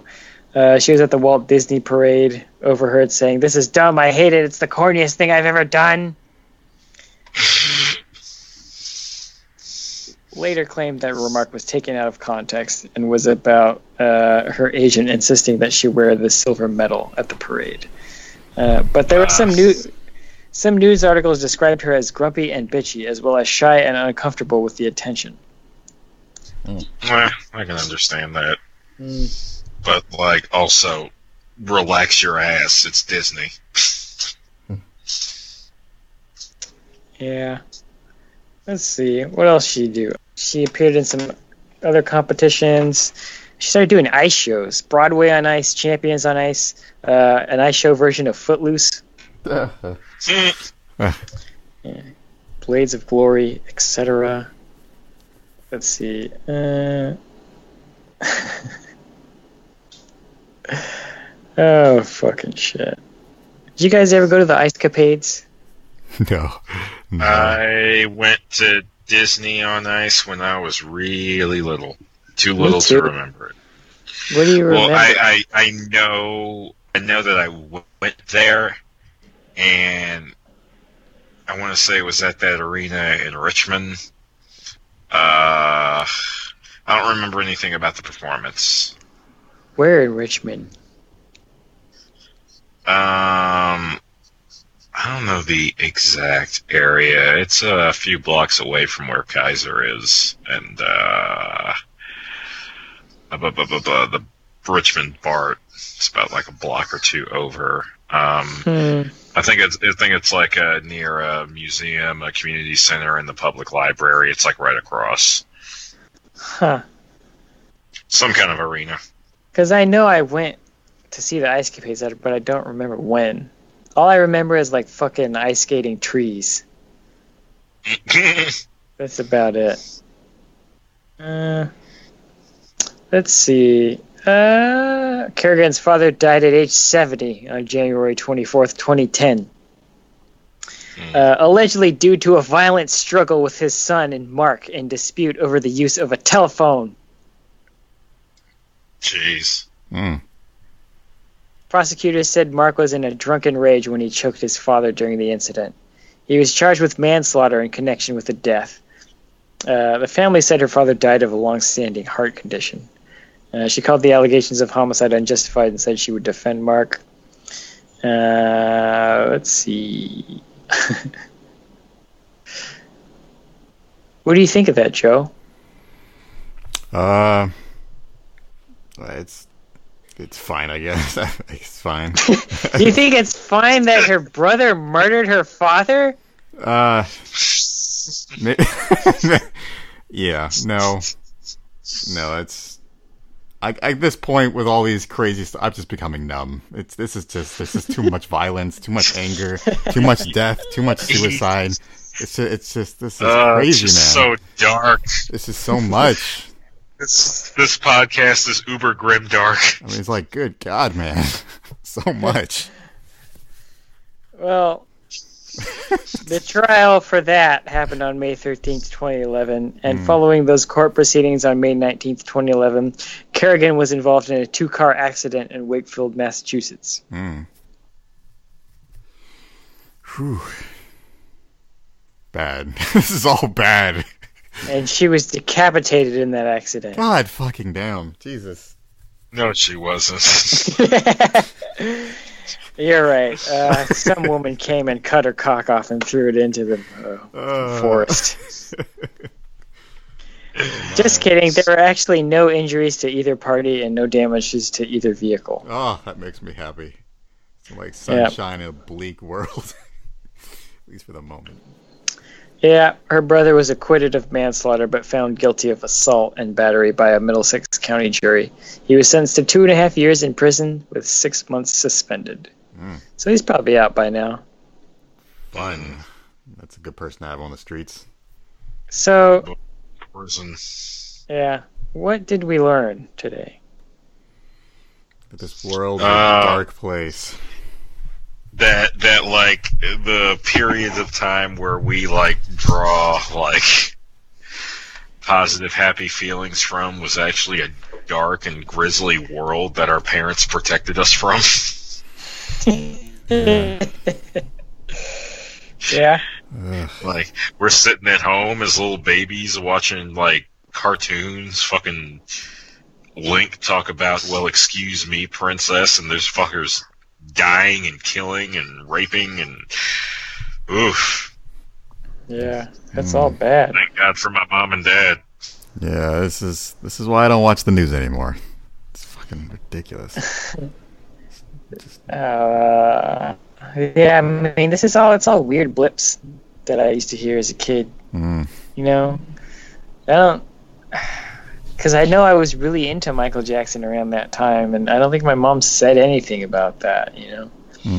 Uh, I mean, I remember like a long time ago in the news and the, the reports about him and kind of touching little little boys and girls, but you know, just little Joe didn't think much of it. He's like, "Well, I like I'm bad. Yeah. I mean, that that that's good music. That's I remember him doing I mean- whole Halloween. I mean, I- and I all that have- crazy. It's- it's just- I have clearer memories of how big a deal the rem- Remember the Time video was. Like it was fucking premiering, yeah, I- and it basically had like 90% of the cast from Coming to America yeah. in it. I could just never think that uh, that Michael Jackson would ever do something that just that sinister, if you will, back then. Because he was Michael Jackson. Yeah. How could you ever I think someone like that could do that? well, we didn't know. We just knew his music, and he fucking Right. had a video game and a fucking Yeah. you know Yeah. movie. Fucking Moonwalker, he turns into a giant robot. I was all about that. I rented that cassette uh, many, many times. Oh yeah. See, that's that's how I want to remember him, and I'm sure that's how everyone else wanted to remember him, not as the the, the, the guy who touched little boys. I mean, I'm fine with it. I mean, I'm not fine with that, but it's just I've come to accept it that. is what it is. Uh, Yeah, sometimes uh, a lot of great artists are giant pieces of shit. You know. Uh, I love The Pianist. It's one of my favorite movies, but Polanski's a fucking gross ass rapist that all these fucking hypocrite liberal Hollywood fucks want to protect and have their back on because I don't know. Uh, Oh yeah, Yeah. kind of like uh, um, I liked uh, what was the name of that movie? Um, but whatever. I'll remember it later. Point is, Woody Allen is a fucking creep. oh yeah. I mean, I like. but he I, made a movie I liked. yeah, I saw Annie Hall, and I was like, That's it. it. Was Annie good. Hall. And I Yeah. saw part part of Match Point, um, and then I went back to Annie Hall, and I was like, I was like, you know, this is good, and I see why people like it. Like it's it's really good. Uh, it's, but I just, it's not that hard for me to cut out uh, Woody Allen and Roman Polanski movies.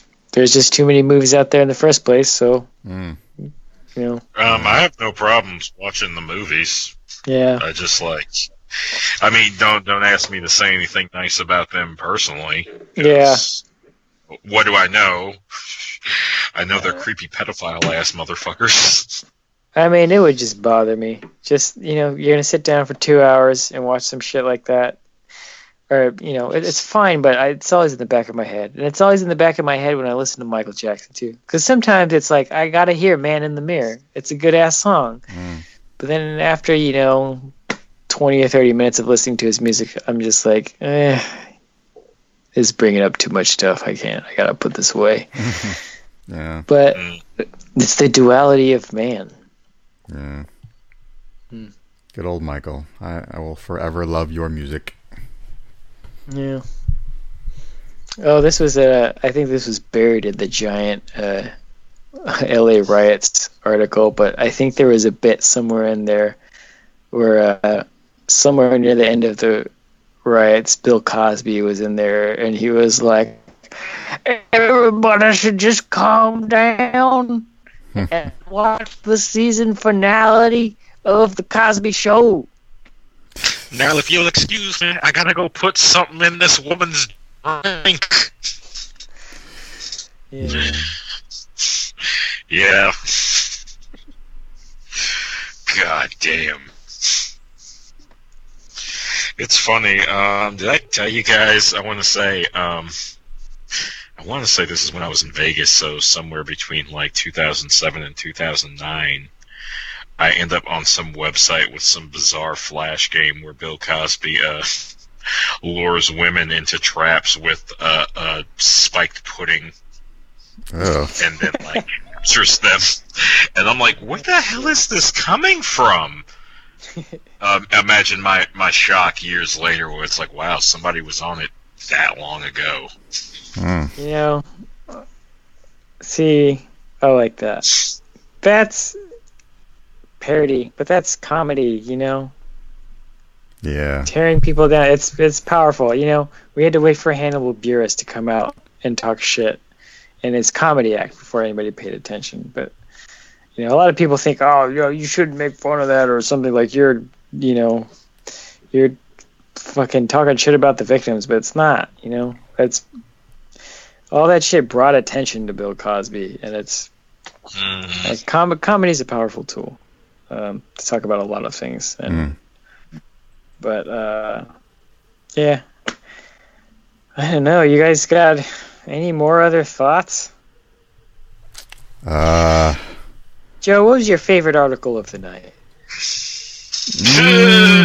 mm, I think I like the first one the most.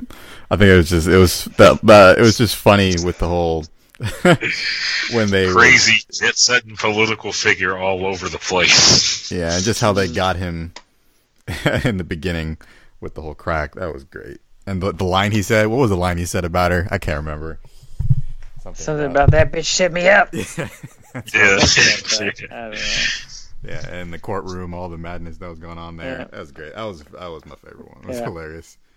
Said he would not run again. Was reelected as mayor four years later. Brilliant. Yeah, he's a people's man. What? A, what about you, Jumper Cables? Uh, uh, favorite, I guess. Um, I was able to find like the most to make humorous of of this the the the I guess the last story. all this crazy shit with Tonya Harding and all this, all just all the all the madness that came about because of it. Um, Yeah. Maybe the maybe the Bobbitt story too. It was at least you can at least laugh at uh, the freed Willie thrown into the field. Yeah. you know, what I'll say about this is it was a it was a different time than now, but not that much different. I I think in our interactions now, um, because all of this stuff, you know, you notice a lot of it. The one thing that's all over this is the media. Um, Mhm. they report on everything um, and that's how we got all of this news at the time i remember asking my mom what oral sex was because of the bill clinton thing uh, and she was like well it's when you have sex with your mouth There you go. Ew. see i thought that that meant that you like one person like you have sex with your mouth i was just like how do you do that with yourself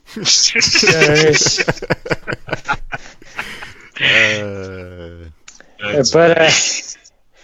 I digress. It's a now we have a two-way street where we can interact with the media and tell them what we want to see, but it's still very much there's still like a weird, strange clamor clamoring for this sort of to hold on to this old school tabloid mentality, uh, and I think that is very dangerous. And I, I'm kind of hoping that this whole business with Donald Trump is kind of the last we see of that sort of shit, you know, mm, where it's just sensationalist, like this is the craziest shit. Let's put it front page. Like that's what he's doing, um, and these old school media outlets are playing into it, very big time. Yeah, well, that's I've been saying up and down that like people aren't terrified of everything he's saying because the media is making him this huge joke, and whether they're doing what I think they're doing or they're trying to make light of him to you know take away from his campaign, it's what it's actually doing is not making him threatening to the people who should be threatened by him and just kind of furthering this fiasco Yeah. and the fact that he's gotten this far is upsetting enough. Yeah. Well, what do you think out there, true believers? Let us know in the comments section.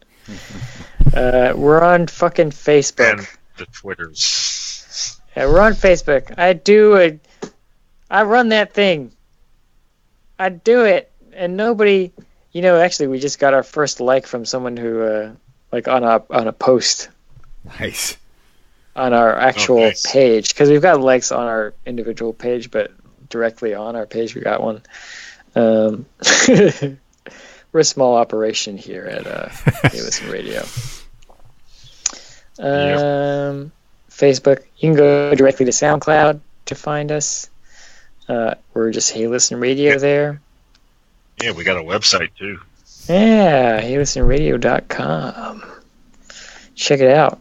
Um, if you want to talk to me about this episode on Twitter, uh, maybe I said something you liked or didn't like, or you just want to talk about Cox getting cut off, or I don't know, man. Uh, I'm at I'm at hyper 90s on Twitter. Uh, that's hyper, and then 90s is spelled out. Uh, and Jumper Cables, you have our most successful show by far. Do you want to tell us a little oh that? God! Would you stop trying to make it sound like my shows?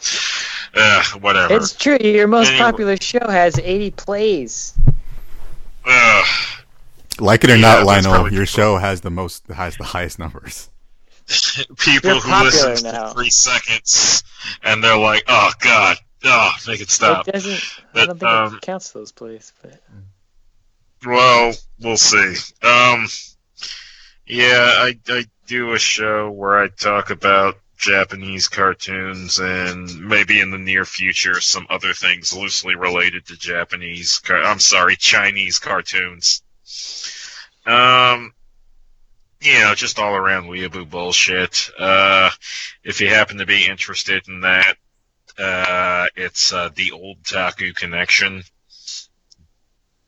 uh, you know, all on all the same places, uh, the SoundCloud, the the page, the Facebook, all that good stuff. And uh, if you by chance want to talk to me directly and maybe help me figure out this whole Twitter thing, I'm at um, Jumper Cables at Otaku Connect because there wasn't enough characters for connection.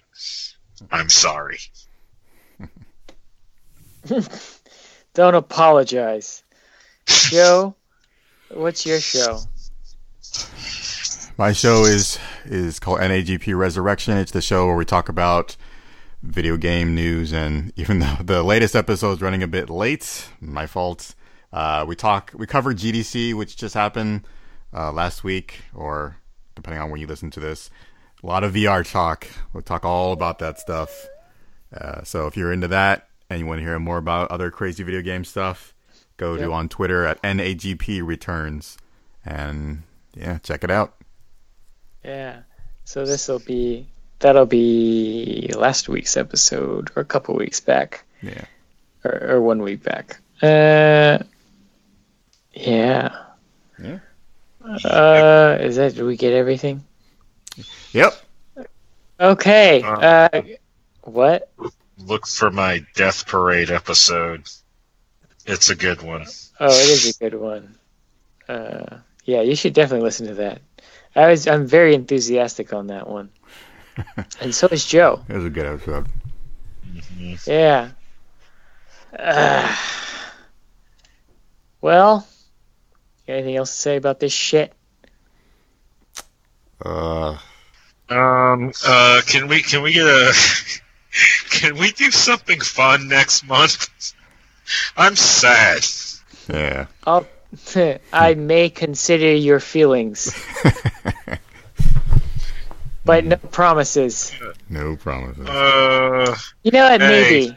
Maybe. Just remember, my show's weekly. I could devote a whole month to tormenting you.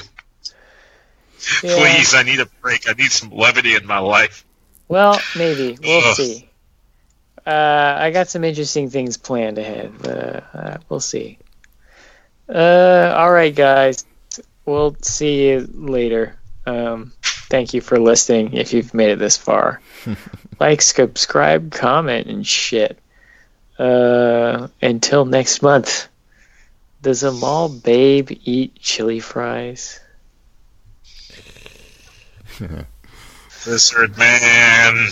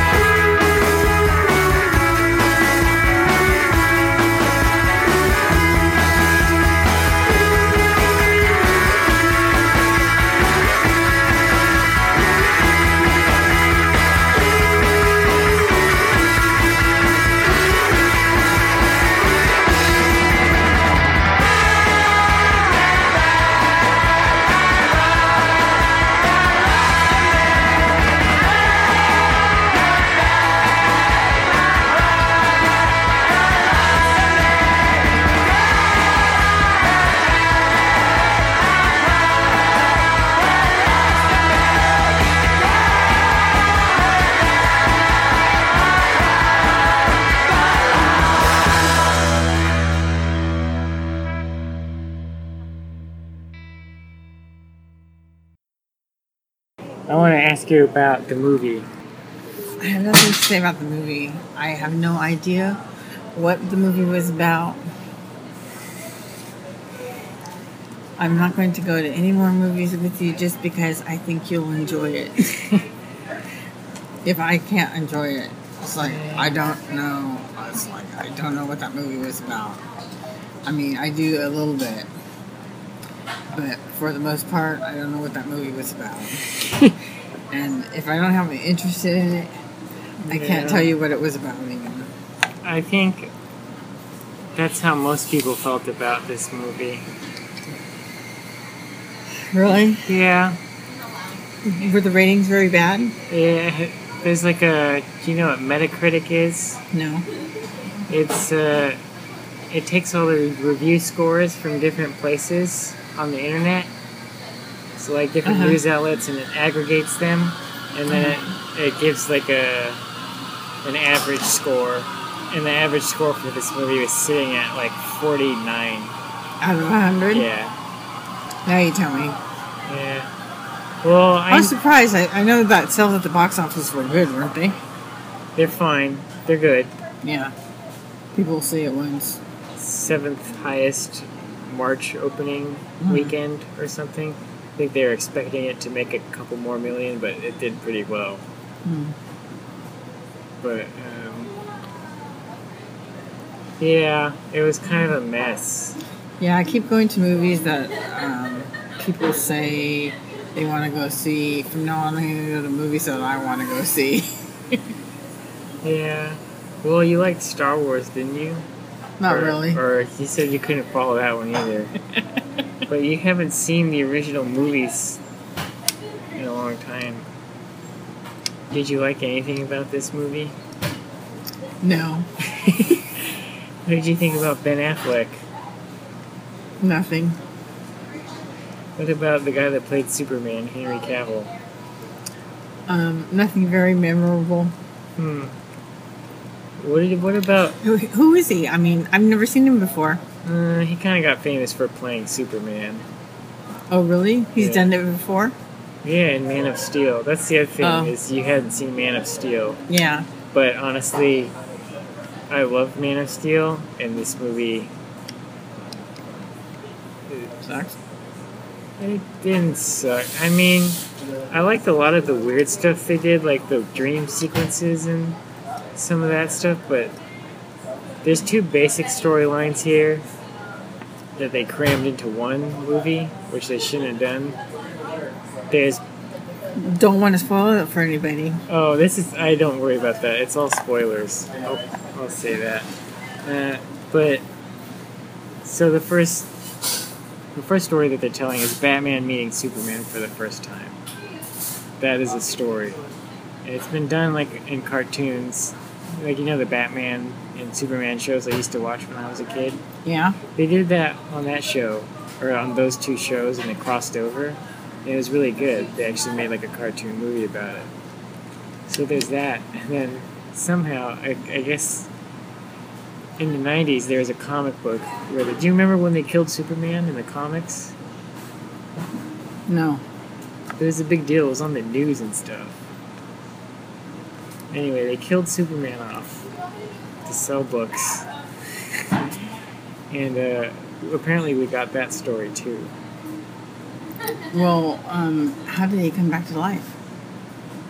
I don't even remember. It, it was a weird thing where there was like different Supermen and that were like taking his place, and then he came back to life, but he was like electric. He was made of electricity, and there were like two of them. There was like a blue one and a red one. It was a really stupid gimmick so that they could make. Oddly enough, we just saw this movie in 3D, but back in the day they did that so they could. They put out a 3D comic. It was Superman Red versus Superman Blue, and he was electric. And uh, and I remember buying a comic that came with 3D glasses, and the whole thing was in 3D. Really? Like, yeah. Wow. But yeah, apparently we got that. That's that whole story. The death of Superman is something we should have got like three or four movies down the line. Instead, we got it shoved into the second movie, in a movie that's also about Batman meeting Superman. Yeah, I was really surprised they did that. That they killed him. Yeah, weird move, especially when we all know that there's. So what they're doing, and it felt kind of unnecessary in this movie, is they're setting up to. You know how they have the Avengers? Uh huh. That's Marvel. Marvel's been doing a really good job of building up. You know, they had Iron Man 1 and 2 and 3, and then Captain America, and then the Hulk, and then they did the Avengers. Mm, yeah. Well, with this, they did Man of Steel, and then they they did Man of Steel 2, and that's why Wonder Woman was there. They're setting up to do a team movie, the Justice League. With Wonder Woman, there's a glimpse of this guy Cyborg. There's a glimpse of the Flash. Remember when Bruce Wayne was waking up from a dream? And he sees the guy, he's like, ah! Who's um Cyborg? Uh, that Is was the big guy. That was the guy in the lab that was like messing around, and he had like a robot in the background that he was trying to make, Oh, and then all of a sudden it, it turned. I thought that Lex Luthor that was a weird role for Jesse Eisenberg to play because I've always seen Lex Luthor being played by an older guy, Yeah. Uh, really older. Like what's his name? What's that guy's name? Gene Hackman Yeah. and Kevin Spacey. Well, I remember Gene Hackman, and for Lex Luthor to be Jesse Eisenberg. Is it Eisenberg? Yeah. It just looks so different, so young, you know, and so Yeah. uh, what's his name was okay. Who? Um, Bruce Wayne's sidekick. That, not Robin, but Alfred? Alfred. Jeremy- Alfred. Yeah. Alfred was okay in this one, but Jeremy Irons. But It wasn't a big role. I like the old Alfred. You like Michael Caine? I forget. Is he alive? Why didn't they use the same one? Because they. Is that the one you're talking about? I don't know. He had white hair before. From the Christian Bale movies? Probably, yeah. The Dark Knight? Yeah. Heath Ledger. Uh, so what happened was Christopher Nolan directed those three movies, and they were set in a very they were set in reality, kind of. Because there was no lasers and shit in those movies. You remember? Yeah. Yeah. But uh, I kind of like reality better. well, yeah, those are better movies. I mean, The Dark Knight's a masterpiece, but in the last one, they they ended it. Remember, they had him retire. I see. So this is a new universe. That's why Ben Affleck is now Batman, and Jeremy Irons is now Alfred. What Uh, about Iron Man? Iron Man is Marvel? Well, what are we watching here? DC.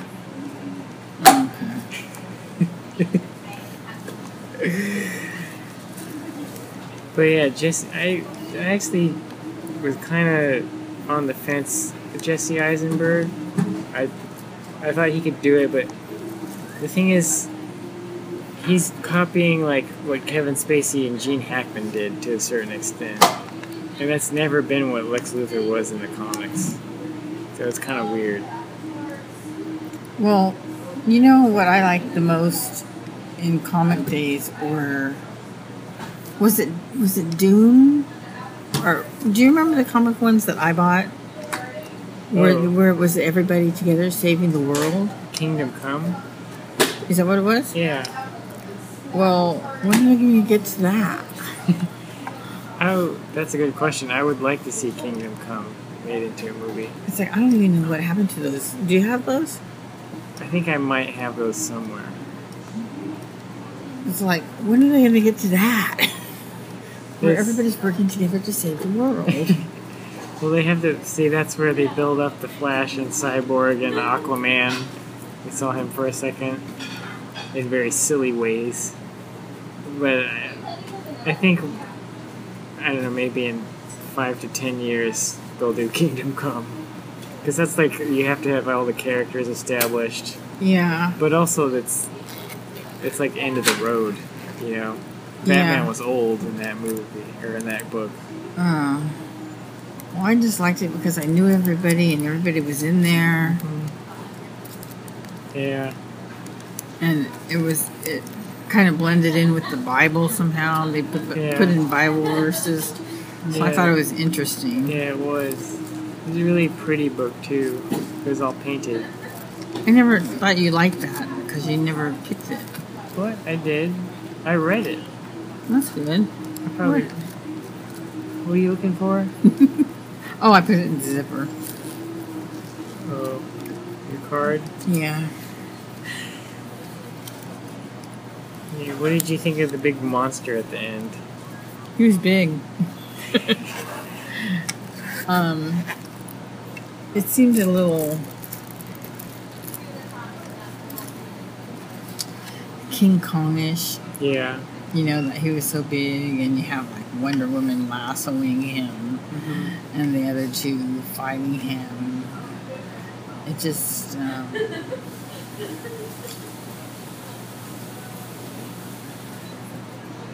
It seems a little unreal. You know, they were real tiny and he was humongous. Yeah. It Seems a little King Kongish. Yeah, it was. I got that vibe when he went to the top of the tower, and it was just. I felt like they should have just ended it when when they did. You know, he was like, "Oh," he's like, "I need you to get my mom and save my mom."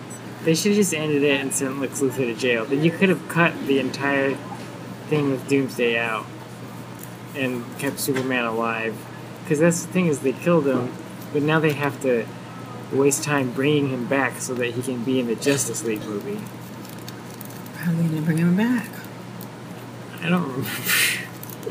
I don't remember how they did it in the comics, but uh, I well they did the electric thing.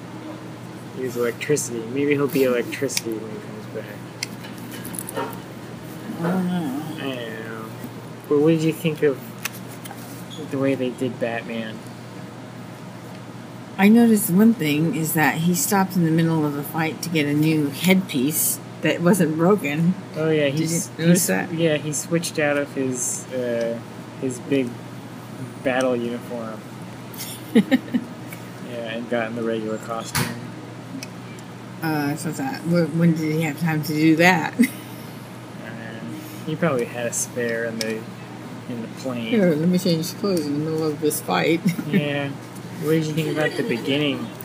I don't remember the beginning. It was so long ago. It's it was his parents getting killed. Remember? oh, it reminded me of we've seen that before. Yep. How many times? I've seen it once before at least, and I've heard about it many times. And it's like, Um, I don't know why they had to put that in the story. Except if they were trying to. Well, they did the plot boomerang, remember? You mean to bring back the other guy? Well, Mom? yeah, they did the. He mentioned Martha, which I never actually realized that they both their mothers have the same first names. I never realized that. Yeah. But at the end, what did you think of that moment? Yeah, well, that was Was it touching? deja vu or something. when the blood was dripping out of the grave. Oh yeah, that was weird. See, the baby was crying during that scene, so I couldn't focus. I feel like there's a lot of stuff at the beginning that was actually good that I couldn't focus on because the baby was Oh, well, you should have complained. I was going to. I was getting really mad. Would you have complained to the people or to the people who work there? to the people. I was thinking about what I was gonna say, and it sucked because even if the baby wasn't crying, I was focused on how do I. I wouldn't have complained to the people. I I would have say? complained to the people who work there Yeah, because they would have politely asked them, and then it would have been anonymous. Whoever complained yeah, said, you know, people paid a lot of money for that. movie." yeah. I know. And they remember that was the guy who asked was in line before us and asked how many people have you sold it to, and he said ninety eight percent. It's ninety eight percent empty, and he's like, "Oh, good," Yeah, and that's Yeah. why. yeah. That wasn't the guy with the kid though. Yeah, it was. No, it wasn't. Yeah, it was. That guy was by himself. He was by himself, but he went and he, he brought the kid. I saw him come in there with the limp. Yeah, he didn't have a kid though. I saw him just now coming to Barnes and Noble by himself. He didn't have a kid. He sat up into the right Really? behind us. Yeah, he was behind us, sort of. Oh, Those people were down in the front. And he was a white guy. I think they were like uh, Asian or something.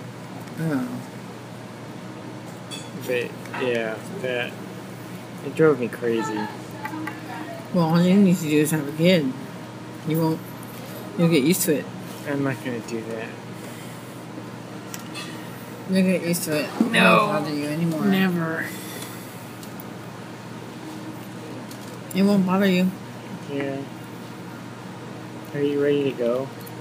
Are you? Hmm. But I just want to ask you a couple more things. Okay. What is your memory of me and Batman?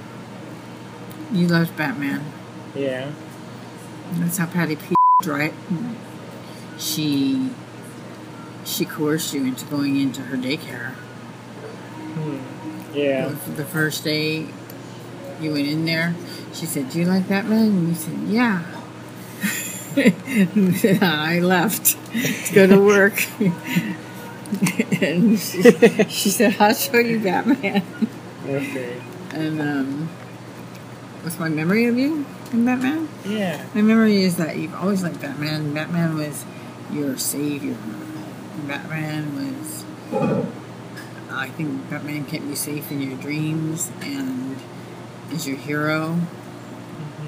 Um, I was seeing somebody who pretended he was Batman and called you Oh, really? on your birthday and said, This is Batman.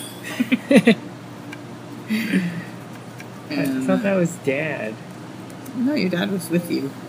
Oh. Who was that? That was Rocky. I don't know who that was. He was, lived in Crockett. Huh. And um, he's always been with you. He's been there for you. Yeah. He has. I remember Dad trying to call Batman on his watch. He would tell me that he could call him. I thought that was cool. And I remember I got you those um, those old. Do you still have them? Those VHS tapes of Batman. Oh yeah, the, from, the very first. the serial from the 40s. Yeah, Uh, I when he jumps in his car and changes. yeah, I should have that. It's either in storage or if it's It's not at your house, it's in storage, but those are great. Yeah. So half those are really trippy. Yeah, he's been, uh, it's, yeah. From the 40s to 2016, Batman is still here, Yeah, that's a long time. changing kids' lives. I still love Batman. My whole house is covered with all those. You've seen all the Batman toys around my house. Especially like you decorated your Christmas tree with Batman. Oh, yeah. That was pretty cool. Those dolls that I got. Do you remember when Batman Returns came out and I got tons of Batman toys for Christmas? I remember you getting lots of Batman toys. Hmm. You had every Batman toy there was, I think. Not everyone. You got like lots of Batmobiles. Yeah. And you got like the ropes, the Batman figures, different sizes. I didn't, don't remember you drawing too many Batmans, No? But He's kind of. sure. Did you ever have a Batman hat? I have a Batman hat. Well, there's that picture of me. Oh, and then you had the Batman cape and the and the, Yeah, the the head thing. Yeah, that was pretty cool. Yeah. You you were Batman. I don't know what Calvin was. I have a picture of you and Calvin. I think he was Darkwing Duck. Mm. Do you remember Darkwing Duck? No. Uh, he was a cartoon character. He was a duck, and he wore like a, a hat and a mask and a cape, and it was like the 40s. But he was a duck, and he was a superhero. He was basically Batman, but he was a duck. Uh, I just wonder what that was like. If there was something really in there to work on. mm, But you should be Batman when you grow up. I wanted to be. It's a lot harder than you would think. I mean, you saw the training montage in this movie. I did. Yeah, remember he was pumping iron? Yeah. oh God. Yeah, he's pumping a lot of iron. You should be Batman for Halloween. Uh, I don't know, but I don't dress up anymore. Well, you should because you sold yourself short when you were little. Why? You hardly ever dressed up. Yeah. Uh, did you ever watch the cartoon with me? I don't know. It was really good. Really? Yeah, I rewatched it recently, and it's all really good. They do a really good job of uh, breaking down. They make the villains all human. They're very. That's good. They're all tragic characters, Hmm. and But are they overcoming their tragedies? mm, well, that's the tragic part. Is they're not. Hey, Michael, does this store close? They close late. What time do they close? Barnes and Noble. They close at like ten You or should be eleven. looking at the books and seeing what kind of Batman books they have. Mm, there's a lot of Batman books. You want one? Why? We're here. Uh, I don't know. Maybe. Do you have a favorite Batman?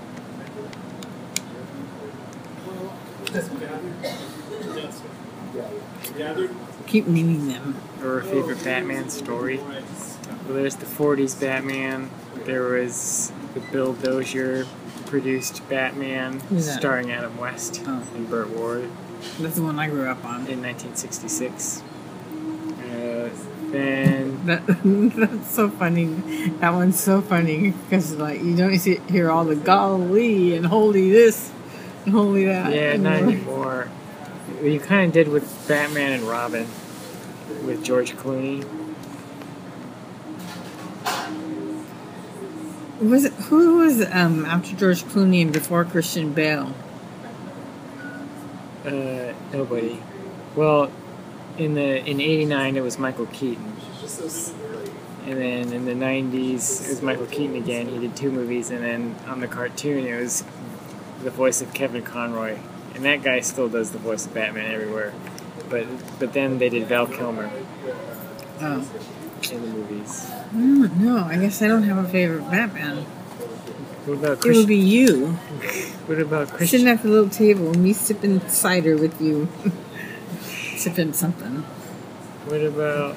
I think it was a Taco Bell drink. Could have been. Uh, is what about Christian Bale? It was okay. Yeah. Michael Keaton. It was okay.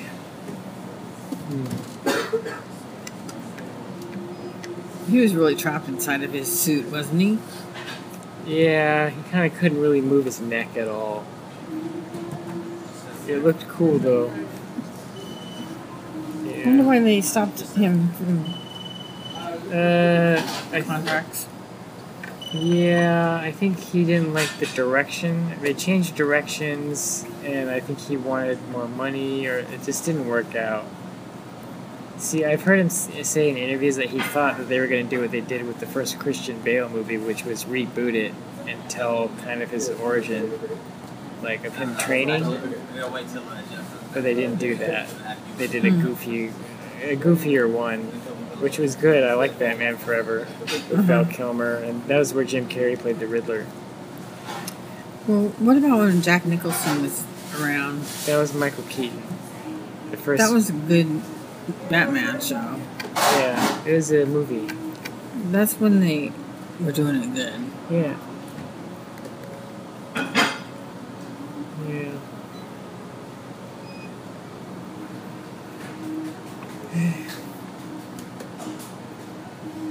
I'm trying to figure out what these round things are that look like bagels on a cart. I think it's tape. Do you have anything you want to say to the internet? No. Okay. Thanks for going coming on the show. I wanted to get you on. Uh, I didn't think it would be this soon though. How how do I listen to it? Uh, it'll be on heylistenradio.com. And also, uh, I probably already said this in the other thing with Joe, but it's it's on Twitter and Facebook and uh, SoundCloud. But you can go to heylistenradio.com. Anytime? Well, I'm gonna try and get this up tomorrow because that's when it, I usually put them out on the last Thursday of the month. Okay. My show, anyway. I see. We have no listeners, so it doesn't matter when I put it out.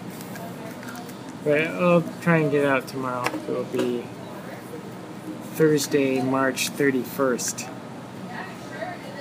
Hmm. Yeah. I have to edit it, make sure it sounds good. Okay.